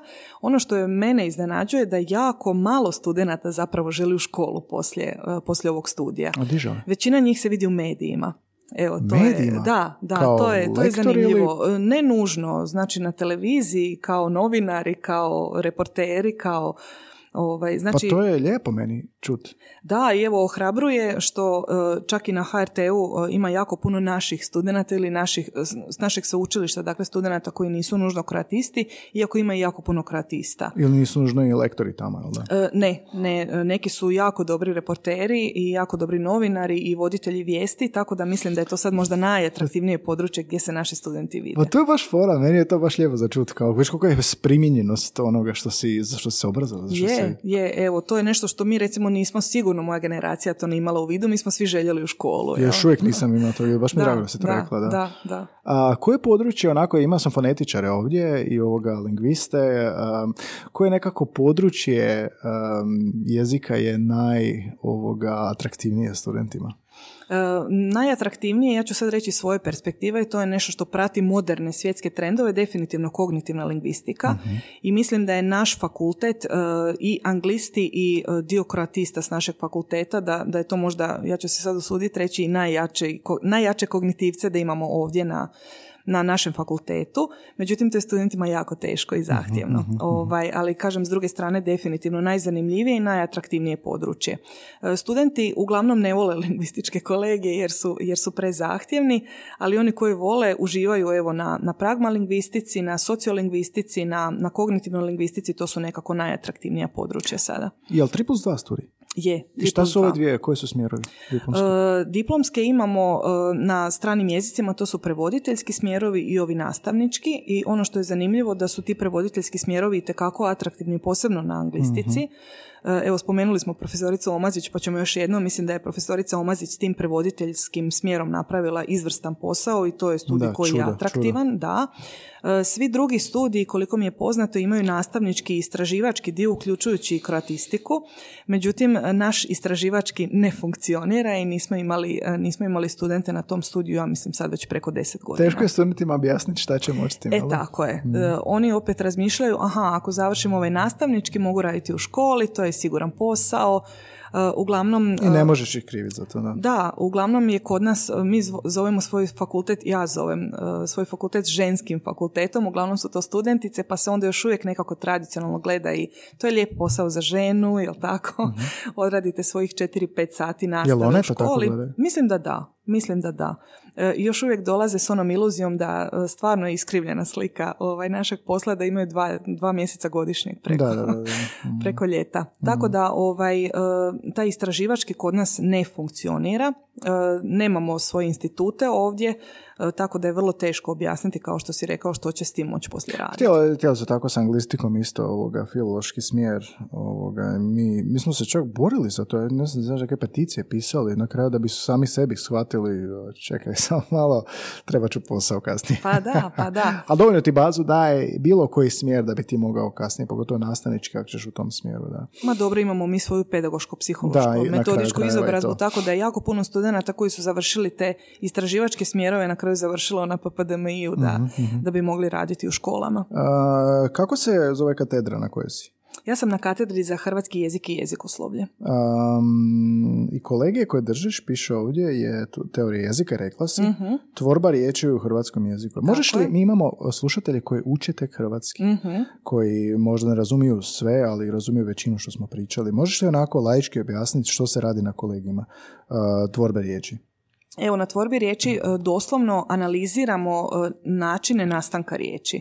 Znači, uzmemo riječ, to nam je praktični dio, uzmemo riječ, evo ne znam, sad mi pada na pamet riječ vatrogasac i napravimo semantičku preobliku, to je onaj koji gasi vatru, i odredimo tvorbene šavove na riječima. Evo, to je tvorbene šavove, molim te objasniti tvorbene šavove. Tvorbeni šav je dakle mjesto gdje smo uzeli dio jedne riječi i počeli lijepiti, da se kolokvijalno izrazimo drugi. Pa smo tu uzeli osnovu vatr, pa smo dodali ovaj O kojim smo spojili prvi i drugi dio, dodali smo osnovu gas, odnosno gasiti, i dodali sufiks za vršitelja radnje u hrvatskom jeziku, to je ac. Aha. Evo, to bi bila jedna tvorbena analiza, to studente dovedemo ono do automatizma da... To je na kolokviju, prepostavljam. To moraju kolokvirati s vrlo visokim pragom prolaznosti. A koliko duboko to ide, ta tvorbena analiza, je poseže dalje za etimologijom, zašto, kako, kada? Nastojim im objasniti, ne tražim toliko od njih taj etimološki dio, ali uvijek im volim objasniti, jer ne samo studenti, nego svi mi ćemo lakše prihvatiti nešto što nam se dobro objasni. Mm-hmm. Sve informacije koje nam se serviraju u stilu, to je tako, zato što je tako, ne prolaze, i to nije, u ostalom to nije znanost, jel tako, moramo objasniti zašto se neke stvari događaju. Tako da ja uvijek pokušavam, i to mi studenti kao feedback stavljaju u ankete, da im se sviđa što im to uvijek pokušam objasniti na nekakav plastičniji način, jer mi je bitno da razumiju. Ne volim da uče na pamet, čak i teoriju jezika koja je, evo, samim svojim nazivom čista teorija, volim im objasniti zašto, volim im pokazati na nekakvim životnim primjerima o čemu govorimo, i onda takve stvari puno lakše i zapamte. Naravno, primjer i anegdote, i to mi pokušamo u podcastu, gdje si danas odlično odradila to sa primjerima. Postoje li kolegi neologizmi, postoje li kolegi osječki govor, postoje li kolegi purizam, jesi prijavila te kolege kao izborne kolege, zašto ne, jel bi htjela? Neologizaciju sam prijavila kao izborni kolegi, međutim, evo, ja sam svoje kolege dijelila s profesorom Brankom Kunom u trenutku kad je profesor preminuo, nažalost, evo, iznenada prije 5 godina, ja sam preuzela teoriju jezika i tvorbu riječi kao obvezne kolegije, i to je već iznad moje norme. Mm-hmm. Tako da ja, nažalost, svoje izborne kolegije, a to su neologizacija, pragmalingvistika i nastava hrvatskog kao stranog jezika, evo, tog se nismo dotakli. Sad ćemo to, ali... jednostavno ih ne nudim, jer već previše radim. A da te pitam ovo, da imaš vremena i hipotetski, i da ti prihvaćaju svaku ideju, silabus koju bi htjela, kakav bi izborni kolegi htjela imati? Pa evo, ja sam zapravo sve svoje želje ispunila, jer na istraživačkom tom studiju koji smo malo prije spomenuli imamo gradske govore prijavljene. Dakle, to su kolegi koji postoje, koji su opisani u silabusima su, ali kažem, zbog nedostatka vremena jednostavno ne mogu to sve raditi. Ubacim s vremena na vrijeme kad se poželim, ili neologizaciju, ili evo hrvatski kao strani jezik, jer je to nešto što studentima zbilja treba, a ne pripremamo ih za to svojim studijskim programom, ali trebalo bi mi još jedno 24 sata u danu. Da. Ja bi recimo došao na kolegij osječki govor, ja bi došao na taj kolegij. Jesu ti kolegiji ovdje otvoreni javnosti? Znači, svi naši programi su zapravo otvoreni javnosti, i mi bismo sve zainteresirane trebali pustiti. To se jako rijetko događa, ali događa se. Evo, baš sad, doduše ne na mojim kolegijima, nego na kolegijima iz povijesti jezika, imamo jednog svećenika koji dolazi na nastavu već 2 godine. I otvoreni četvrtak još ide, jel da? To su otvoreni četvrtak ide. Evo, nisam imala osječki gradski govor, neologizme jesam imala na otvorenom četvrtku, i zbilja je bilo dobro popraćeno. Otvoren je fakt, dakle, otvoreni za podcast da dođe u posjet, evo. Je, pa to je funkcija, jel tako? Mi se financiramo javnim novcem, trebali bismo barem dio svojih rezultata vratiti javnosti. Sjećam se da je uvijek bilo to, kad sam bio na razmjeni u Gracu, da su govorili kao nešto smo pokušali napraviti, ali ne možemo povezati sa društvenom korisnošću kao u smislu javnosti, i nije im prošao neki projekt ili kolegi. Tako da da se treba raditi na to nekoj povezanosti, jel da, na ono što šire od studiranja. Imam taj neki... Je. Znači, treba vratiti. Recimo, javnost jako lijepo reagira na ovakve teme. Moje teme uvijek, sad me već kolege izezaju da uvijek napravim dobar naslov knjige. Mm-hmm. Pa knjige budu dobro popraćene, ali to su teme koje ljude zanimaju. Znači, koje ne mogu očekivati da će na analizi, evo, složenice ljudi padati u trans od oduševljenja. Ali da održiš predavanje o osječkom govoru, što imaš u malom prstu knjigu, možeš otići napuniti kino u raniju.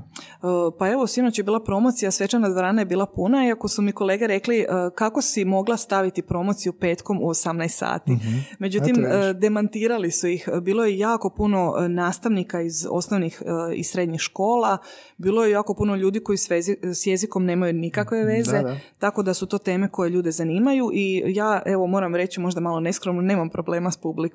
Super. I ta povezanost između onoga što mi radimo, ti radimo, doprinos toga široj publici, mislim da je to toliko vitalno, da smo se čak malo odvojili onako, da zaboravimo da zapravo moraš nekako se i povezati, da ta predavanja sva moraju biti malo povezanija sa javnosti, da to treba biti malo otvorenije, možda cijela kultura toga da možeš doći slušati, da nije kod nas to. Imamo osjećaj da drugim zemljama možda malo povezanije. Pa sigurno je, ali mijenja se situacija i kod nas sada. Ja vidim evo i po ovakvim načinima komunikacije da se sve češće kolege sa svih sveučilišta, ja joj pratim svoje područje naravno, da je to puno češće sad u medijima nego što je prije bilo. Evo ja sam ne znam koliko sam snimanja imala ovih dana, to samo pokazuje da su ljudi zainteresirani, da su mediji zainteresirani, a ako su mediji zainteresirani znači da je zainteresirana i publika. Da. I to je jako dobro zapravo. Da, slažem se. Ok, za kraj sam te još pitati ovo, predaješ hrvatski strancima? Da, ja volim reći da sam taj posao dobila po kazni 2012. Naime, profesor Kuna je tad bio voditelj odsjeka. Ja sam bila viši asistent tada, odnosno poslije doktorand. I kad ste asistent voditelju odsjeka, onda dobijete sve poslove koje nitko ne želi raditi. Tako, ako je voditelj u tom trenutku mora riješiti. Tako sam ja nekako dobila svoju prvu grupu Erasmus stranaca. Mi smo tad već nismo bili u Europskoj uniji, ali smo se pripremali za ulazak. Počeli su nam dolaziti Erasmus studenti, a po tim nekakvim ugovorima koje potpisujemo kao država moramo osigurati poučavanje hrvatskog za te strane studente i evo tako je to dopalo meni. 4 studentice sam imala na toj prvoj godini i nisam znala što radim. Znači nisam imala pojma. Pa na početku svakog posla. Nisam znala postoje li knjige, postoje li kurikuli, postoje li materijali i nekako sam zapravo ušla u taj posao s te druge praktične strane. U 10 godina koliko sad to već radim, mislim da sam razvila lijep posao. Mi smo u međuvremenu razvili i programe cjeloživotnog za odrasle ovdje na svom fakultetu i sad ova godina nam je rekorder. U ovom semestru imamo 20 polaznika iz cijelog svijeta i u dobi od 20 do 70 godina. Odlično. Ja sam ušla i teorijski poslije malo u to i zapravo vidjela da sam dobro odradila stvari intuitivno, jer sad sve ono o čemu čitam u literaturi vidim da sam to tako nekako odradila i sama. A to je dobar osjećaj, to je super osjećaj. Je, odlično, da. Vingam, ali vidi kako sam znao. Da. Super, imala je utješno.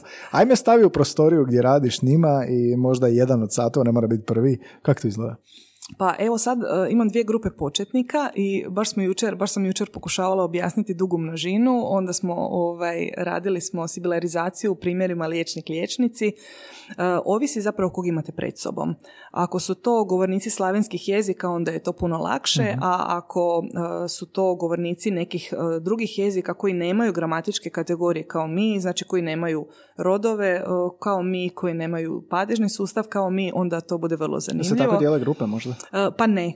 Znači nemamo još toliko polaznika, iako sada imam 2 grupe, čak sam pazila malo i na to.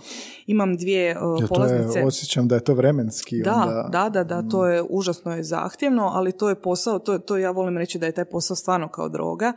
Jer kad krenete u to, ono što se meni posebno svidjelo je da su me natjerali da o jeziku kao strukturi razmišljam na potpuno drukčiji način nego što sam razmišljala prije tog posla. Jer oni postavljaju takva pitanja koja vas natjeraju da razmislite, a zbilja, a zašto je to tako? Što sam izrazila ovim padežom i ovom rečenicom, a što sam izrazila ovom drugom? Znači, to su, stvarno divan posao i evo svojim studentima stvarno od srca preporučujem da ako su u prilici da prihvate, barem u nekom dijelu svoje karijere raditi sa strancima. Ne znaš kako, ne razumiješ dovoljno svoj jezik dok ga ne počneš učiti dok ne počneš učiti neki strani. Upravo. Da. Od nule. Jer onda zapravo dobijaš malo i uvid. Pogotovo ako si profesor jezika. Još je, to je što se tiče strukture jezika, ali zanimljive su i one situacije. Imala sam Nigerica prije 5-6 godina koji nije mogao shvatiti koncept noćne smjene, jer struja nije dostupna kao kod nas, nitko ne radi po noći, tako da mu nije bilo jasno zašto i kako je uopće moguće da se radi noćna smjena. I imala sam drugog Nigerica, isto evo sad slučajno su 2 zanimljiva primjera, koji nije mogao shvatiti koncept ljubavne veze koja nije brak. Imali smo nekakvu rečenicu Igor i Maja nisu Igor i Maja nisu momak i djevojka, nego brat i sestra je bio, čini mi se, primjer, i on nije mogao shvatiti tko su momak i djevojka, tako. I onda sam ja počela objašnjavati i on kaže zaruke. Ja kažem ma ne, prije zaruka. i on počne kimati glavom, ono ne shvaća što je. Ja u tom trenutku shvaćam da oni imaju dogovorene brakove i da ljubavna veza u ovom smislu zapadnjačkom zapravo ne postoji. Tako da su to nekakvi primjeri. Evo, to je integracija, to ne možeš znati. Ne možeš znati da ćeš naučiti. I to je najbolji pokazatelj da jezik nije samo struktura, da jezik nije gramatika, nego da je jezik identitet. I način života i kultura i identitet. Da, baš zanimljivo. Koliko je to konverzacije? U kojem trenutku mogu već konverzirati? Je li naglasak na konverzaciji, praktične aktivnosti, restoran, kafić? Sad imam 2 grupe početnika, završili smo nekakvu prvu lekciju, glagol biti, one najosnovnije stvari, osobne zamjenice. Mm-hmm.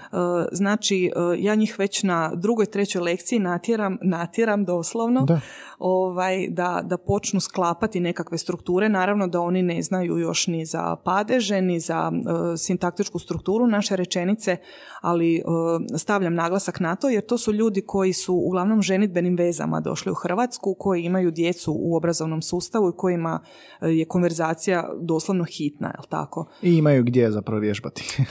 Tako je. Iako moram reći, zanimljivo mi je da ima i obitelji u kojima nemaju podršku za učenje hrvatskog, uglavnom su to supružnici koji nemaju dovoljno strpljenja. Dobro, to je praktično. Da, i onda kažu daj nabavi si učiteljicu, da ti pomogne s tim. Ali različiti su razlozi, različite priče i ono što je posebno zanimljivo da je većina ljudi u Osijeku, ne znam, vjerojatno je to u Zagrebu malo drukčije kod kolega na Kroatikumu, uglavnom su ovdje završili zbog ljubavi. Mm-hmm. Tako da se volimo šaliti da su oni svi jako motivirani jer je ljubav bila poticaj za dolazak u Osijek. U kojem trenutku kreneš sa osječkim govorom s njima? Pa evo, sad prvi put otkako radim, imam grupu koju sam dovela od A1 do C1 razine. Yeah. Da, njih je 4 sada, 2 Argentinke, 1 Ukrajinka i 1 Čileanac. Aha. I evo, baš sam, neki od njih su bili i na promociji, jučer poklonila sam im knjigu, tako da su oduševljeni. Kako oni govore? Evo, najmlađa polaznica te grupe je 20-godišnjakinja koja se udala za jednog Osječanina i da ju čujete, iznenadili biste se, zvuči kao prava Osječanka. Čak ima bolji osječki naglasak nego ja. Tako da oni zapravo hvataju jezik svoje okoline i oni će prije povući nekakav osječki naglasak nego ja sama. Tako da jako dobro reagiraju. To su riječi s kojima se oni susreću, pogotovo mlađi polaznici tečajeva, i baš su bili presretni kad su vidjeli da postoji knjiga u kojoj će moći zaviriti u taj riječnički dio i pogledati što znači neka riječ. Mm-hmm. Što se radi na A1, šta na B1, šta na C1? Znači A1 su osnove, to su početnici gdje na A1 na A2 razini, znači krenemo od glagola biti, ja sam, ti si i tako dalje, do kraja razine A2 obrade se svi padeži. Uh-huh. I nekako na prijelazu između A2 i B1 su recimo glagolski vid, što je užasno teško svima koji ne govore ni jedan slavenski jezik. Znači perfektivizacija i imperfektivizacija, jesam li pisati, prepisati, evo recimo. Uh-huh. To je recimo gradivo koje je njima jako teško i koje teško mogu shvatiti ako nisu govornici nekog drugog slavenskog jezika, dakle koji imaju tu kategoriju. A padeži su teški ovoga neslavenima. Da, padeže, ali padeže recimo ja nemam loše iskustvo s padežima. Uh-huh. Padeže treba dobro znati objasniti. Kad im se objasni značenje padeža i znači značenje te konstrukcije koju smo stavili u određeni padež, to im je onda puno jasnije. Mislim da je s padežima bio problem dok se padeže nisu dobro objašnjavali. A sad kod nas ima jako dobre literature i namijenjene nastavnicima koji poučavaju strani jezik, ali i literature koja se bavila i značenjem prijedloga, recimo. Starije gramatike reći će da prijedlozi nemaju svoje značenje. Kognitivna lingvistika je to malo promijenila. Tako da ima jako dobrih priručnika koji pomažu da se takve stvari objasne. I onda kad im objasnite što je cilj, što je mjesto, što izražavamo, što je količina, onda to oni puno lakše shvaćaju. Jel ti radni jezik u učionici hrvatski? Ne, engleski? Na početku engleski. I onda je problem s govornicima koji ne barataju engleskim jednako dobro kao ostatak grupe, ali snađemo se. Ali bitan meta jezik tu, nije? Za početak, na početku ne. Uh-huh. Na početku je doslovno rukama i nogama, crtam, iako užasno loše crtam. Tako da se tako da se vrlo često dogodi da se ja potrudim nešto nacrtati, a onda oni bljedo gledaju jer uopće ne mogu prepoznati što sam htjela. ali na početku se snalazimo, kasnije, evo sad imam grupu i na B1, tu već govorimo na hrvatskom, znači tu nema pomoći, imaju zabranu upotrebe engleskog jezika, svi su govornici španjolskog, izvorni govornici španjolskog na toj grupi, ali ne dopuštam komunikaciju na drugom jeziku osim na hrvatskom. Mm-hmm, super. Kako meni je uvijek bilo zanimljivo čuti od ljudi koji su, a bili su goste Iračanin i Meksikanac, mm-hmm. Jako mi je slatko i lijepo kad mogu čuti Meksiko naglasku hrvatskog. To mi je, prvo pokazuje trud, prvo pokazuje abnormalan trud koji je čovjek napravio, drugo pokazuje da nije zaboravio svoj identitet jer se čuje u naglasku, nije ga niko isforsirao da to napravi i to mi je jako lijepo čuti. Ali imaš onak da čuješ neki naglasak hrvatskog strani da ti je dobar, da ti je ono... Ja sam zapravo fascinirana polaznicima, pogotovo onima koji progovore, ne nužno mojom zaslugom. Imam polaznika koji su mi se pojavili na C1 razini, onom samo malo da poprave. Sad imam recimo Čileanca koji hrvatski govori nekakvim svojim latino naglaskom i to mi je super. Predobro, da. On mi kaže, Ana, to ti je super ti je to. Pa to je tako dobro.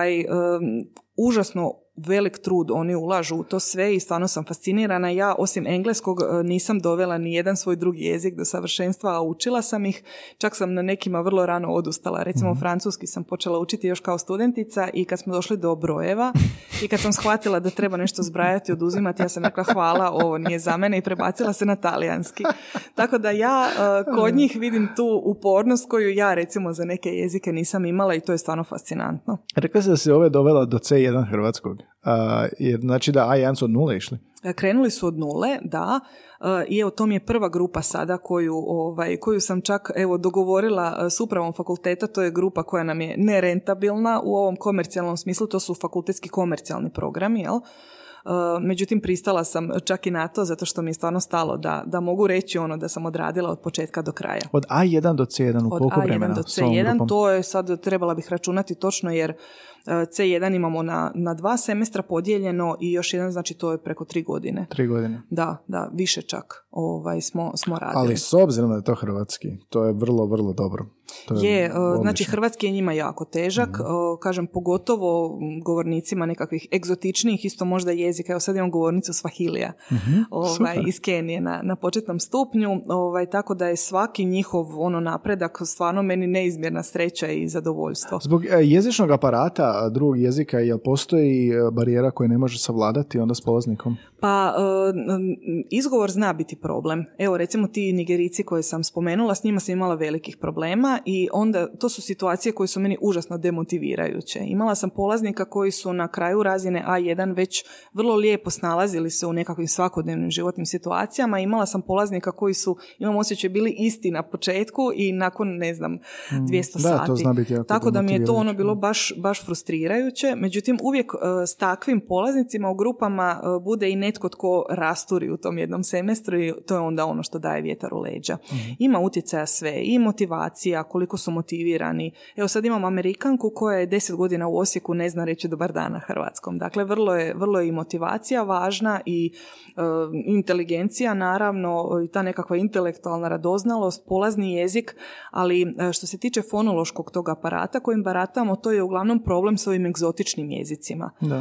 Ovi naši germanski, romanski jezici, slavenski, da to... Uglavnom govornici nemaju problema s izgovorom naših glasova. Jel imaju zadaću tipa ovdje u kafić naruči kao? Naravno, to radimo zajedno. To ja radim s njima. Ovo si mene kao pa moraju naručiti? Da, to ja radim s njima. Da. To uglavnom radimo zajedno i ono što mi bude posebno zanimljivo, baš kad je kafić u pitanju, onda oni kažu, vi Hrvati samo sjedite po kafićima, ne razumijemo šta radite u 8 ujutro u kafiću 2 sata, međutim kad ih prvi put tako odvedem, pogotovo one koji su tek došli u Hrvatsku, onda nakon te jedne kave kažu, aha, sad nam je jasno šta radite u kafiću 2 sata. Da. Ne, to je dio ove kulture i to moraš shvatiti. To je to, ali vrlo brzo to preuzmu. Ne, to je nešto što se najlakše preuzima. I onda na A2 lagano dađeš mi produženu veliku šalicu sa malo mlijeka. To je to. Da, fascinantno. Baš je bogato to iskustvo, kad tako nekako podučavaš, za razliku od studenata koji jesu kroatisti, ovo je kompletno drugi svijet. To mi je potpuno drugi svijet i žao mi je što to kod nas još, ne mogu sad govoriti za druge, ali čini mi se da nije puno drukčija situacija. Žao mi je što to kod nas nije prepoznato studijskim programom. Znači, ja ni jednim kolegijem zapravo nisam bila pripremljena za rad sa govornicima kojima hrvatski nije materinski jezik. To je problem. Nema ni na studiju engleskog, tipa recimo za podučavanje odraslih, nema u sklopu nastavničkog studija, recimo nema tih razlika. To je i razumljivo. Evo, ja gledam po broju govornika koji su se pojavili, po broju polaznika koji se pojavljuju, znači mi smo bili zatvoreni 10 godina tamo, 90. godina 20. stoljeća, 2000-ih se o tome tek počelo kod nas govoriti na Zagrebačkom filozofskom. Kroatikum ima naravno svoju tradiciju kao naša institucija, doslovno mislim se nitko od nas koji radimo u drugim gradovima ne može mjeriti s kolegicama i kolegama koji tamo rade i možemo samo gledati u njih i kaskati za njima, ali to je jednostavno tako, godine rada su, desetljeća su iza njih. Međutim, nije bio toliki priljev stranaca, pogotovo ne u ova manja središta. Osijek gubi bitku ne samo sa Zagrebom kao glavnim gradom, nego i s morskim gradovima. More je atraktivnije za, znači Zadar, naravno, Split, Rijeka, Pula, to su studiji koji su, odnosno gradovi koji su atraktivniji zbog mora, ali meni je drago da je taj drastični skok u broju polaznika se dogodio u Osijeku. Moram sad, budući da smo o osječkom gradskom govoru govorili i nekako je, evo, i snimamo u Osijeku, moram reći da su to ljudi koji su fascinirani Osijekom, koji ne mogu vjerovati da djeca mogu sama otići do škole bez nadzora, bez vožnje, da se u svako doba dana i noći Osijekom može prošetati, da je tako zeleno, da ima toliko biciklističkih staza, tako da ja ni među Erasmus studentima kojima isto predajem hrvatski kao strani, ni među svojim polaznicima ovdje nisam nikada imala polaznika koji je rekao da je ovdje život loš, da se živi nekvalitetno. Znači, čak i one prepreke koje oni osvijeste puno više nego mi, a to je administracija, stjecanje stalnog boravka, državljanstva, čak ni to im nije prepreka da ne obožavaju Osijek. Da je jako lijepa misao. Imala sam observacije, ali da baš nikad ni ne vidiš dok ti neko drugi ne vidi za tebe. I na tome sam zahvalna. Znači, vrlo smo mi često kritični i prema fakultetu i prema svojim poslovima i prema okruženju u kojem živimo, ali tek kad vidite tu drugu perspektivu, zapravo shvatite da ja stvarno mislim, evo, a to je potencirano i njihovim razmišljanjem, da živimo u jednom mirnom komadiću raja. Da.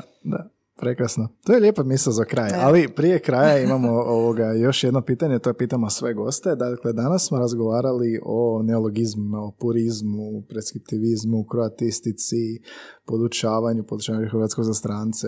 Baš smo puno pokopali i nekako u duhu toga svega što si rekla, znaš već da ide pitanje što je tebi jezik u jednoj riječi ili možeš više, vjerojatno imaš već neku ideju, pa ću te onda pitati, Ana, što je tebi jezik? Jezik je mašta, odnosno jezik je kreacija. Zašto? Pa evo, da ostanem u svom području, u tvorbi riječi, jel tako? Da. Dakle, moramo biti maštoviti. S druge strane, vodimo se tako prizemnim nekakvim poticajima. Vodimo se, ja to studentima volim reći, da imamo jako ljeni mozak, ne mi konkretno, nego čovjek općenito, trom kognitivni sustav. I zapravo je genijalno kako jezik pronalazi način da tu našu tromost riješi. To smo baš pričali u epizodi skraćivanja. Jezičnu ekonomiju smo radili. To je to. Dakle, mislim da je zato kreacija najbolja riječ za jezik. Mislim da ćeš reći sloboda. I to. To isto, da. Puno ti hvala na gostovanju. Hvala Filozofskom fakultetu u Osijeku što nas je filozofski, čudno reći FFOS-u, ja bih rekao FFOS uvijek, što nam je ustupio prostor. Hvala tebi na vremenu, na volji, na suradnji, na brzom odgovoru na mail, iznadio sam se koliko si brzo odgovorila.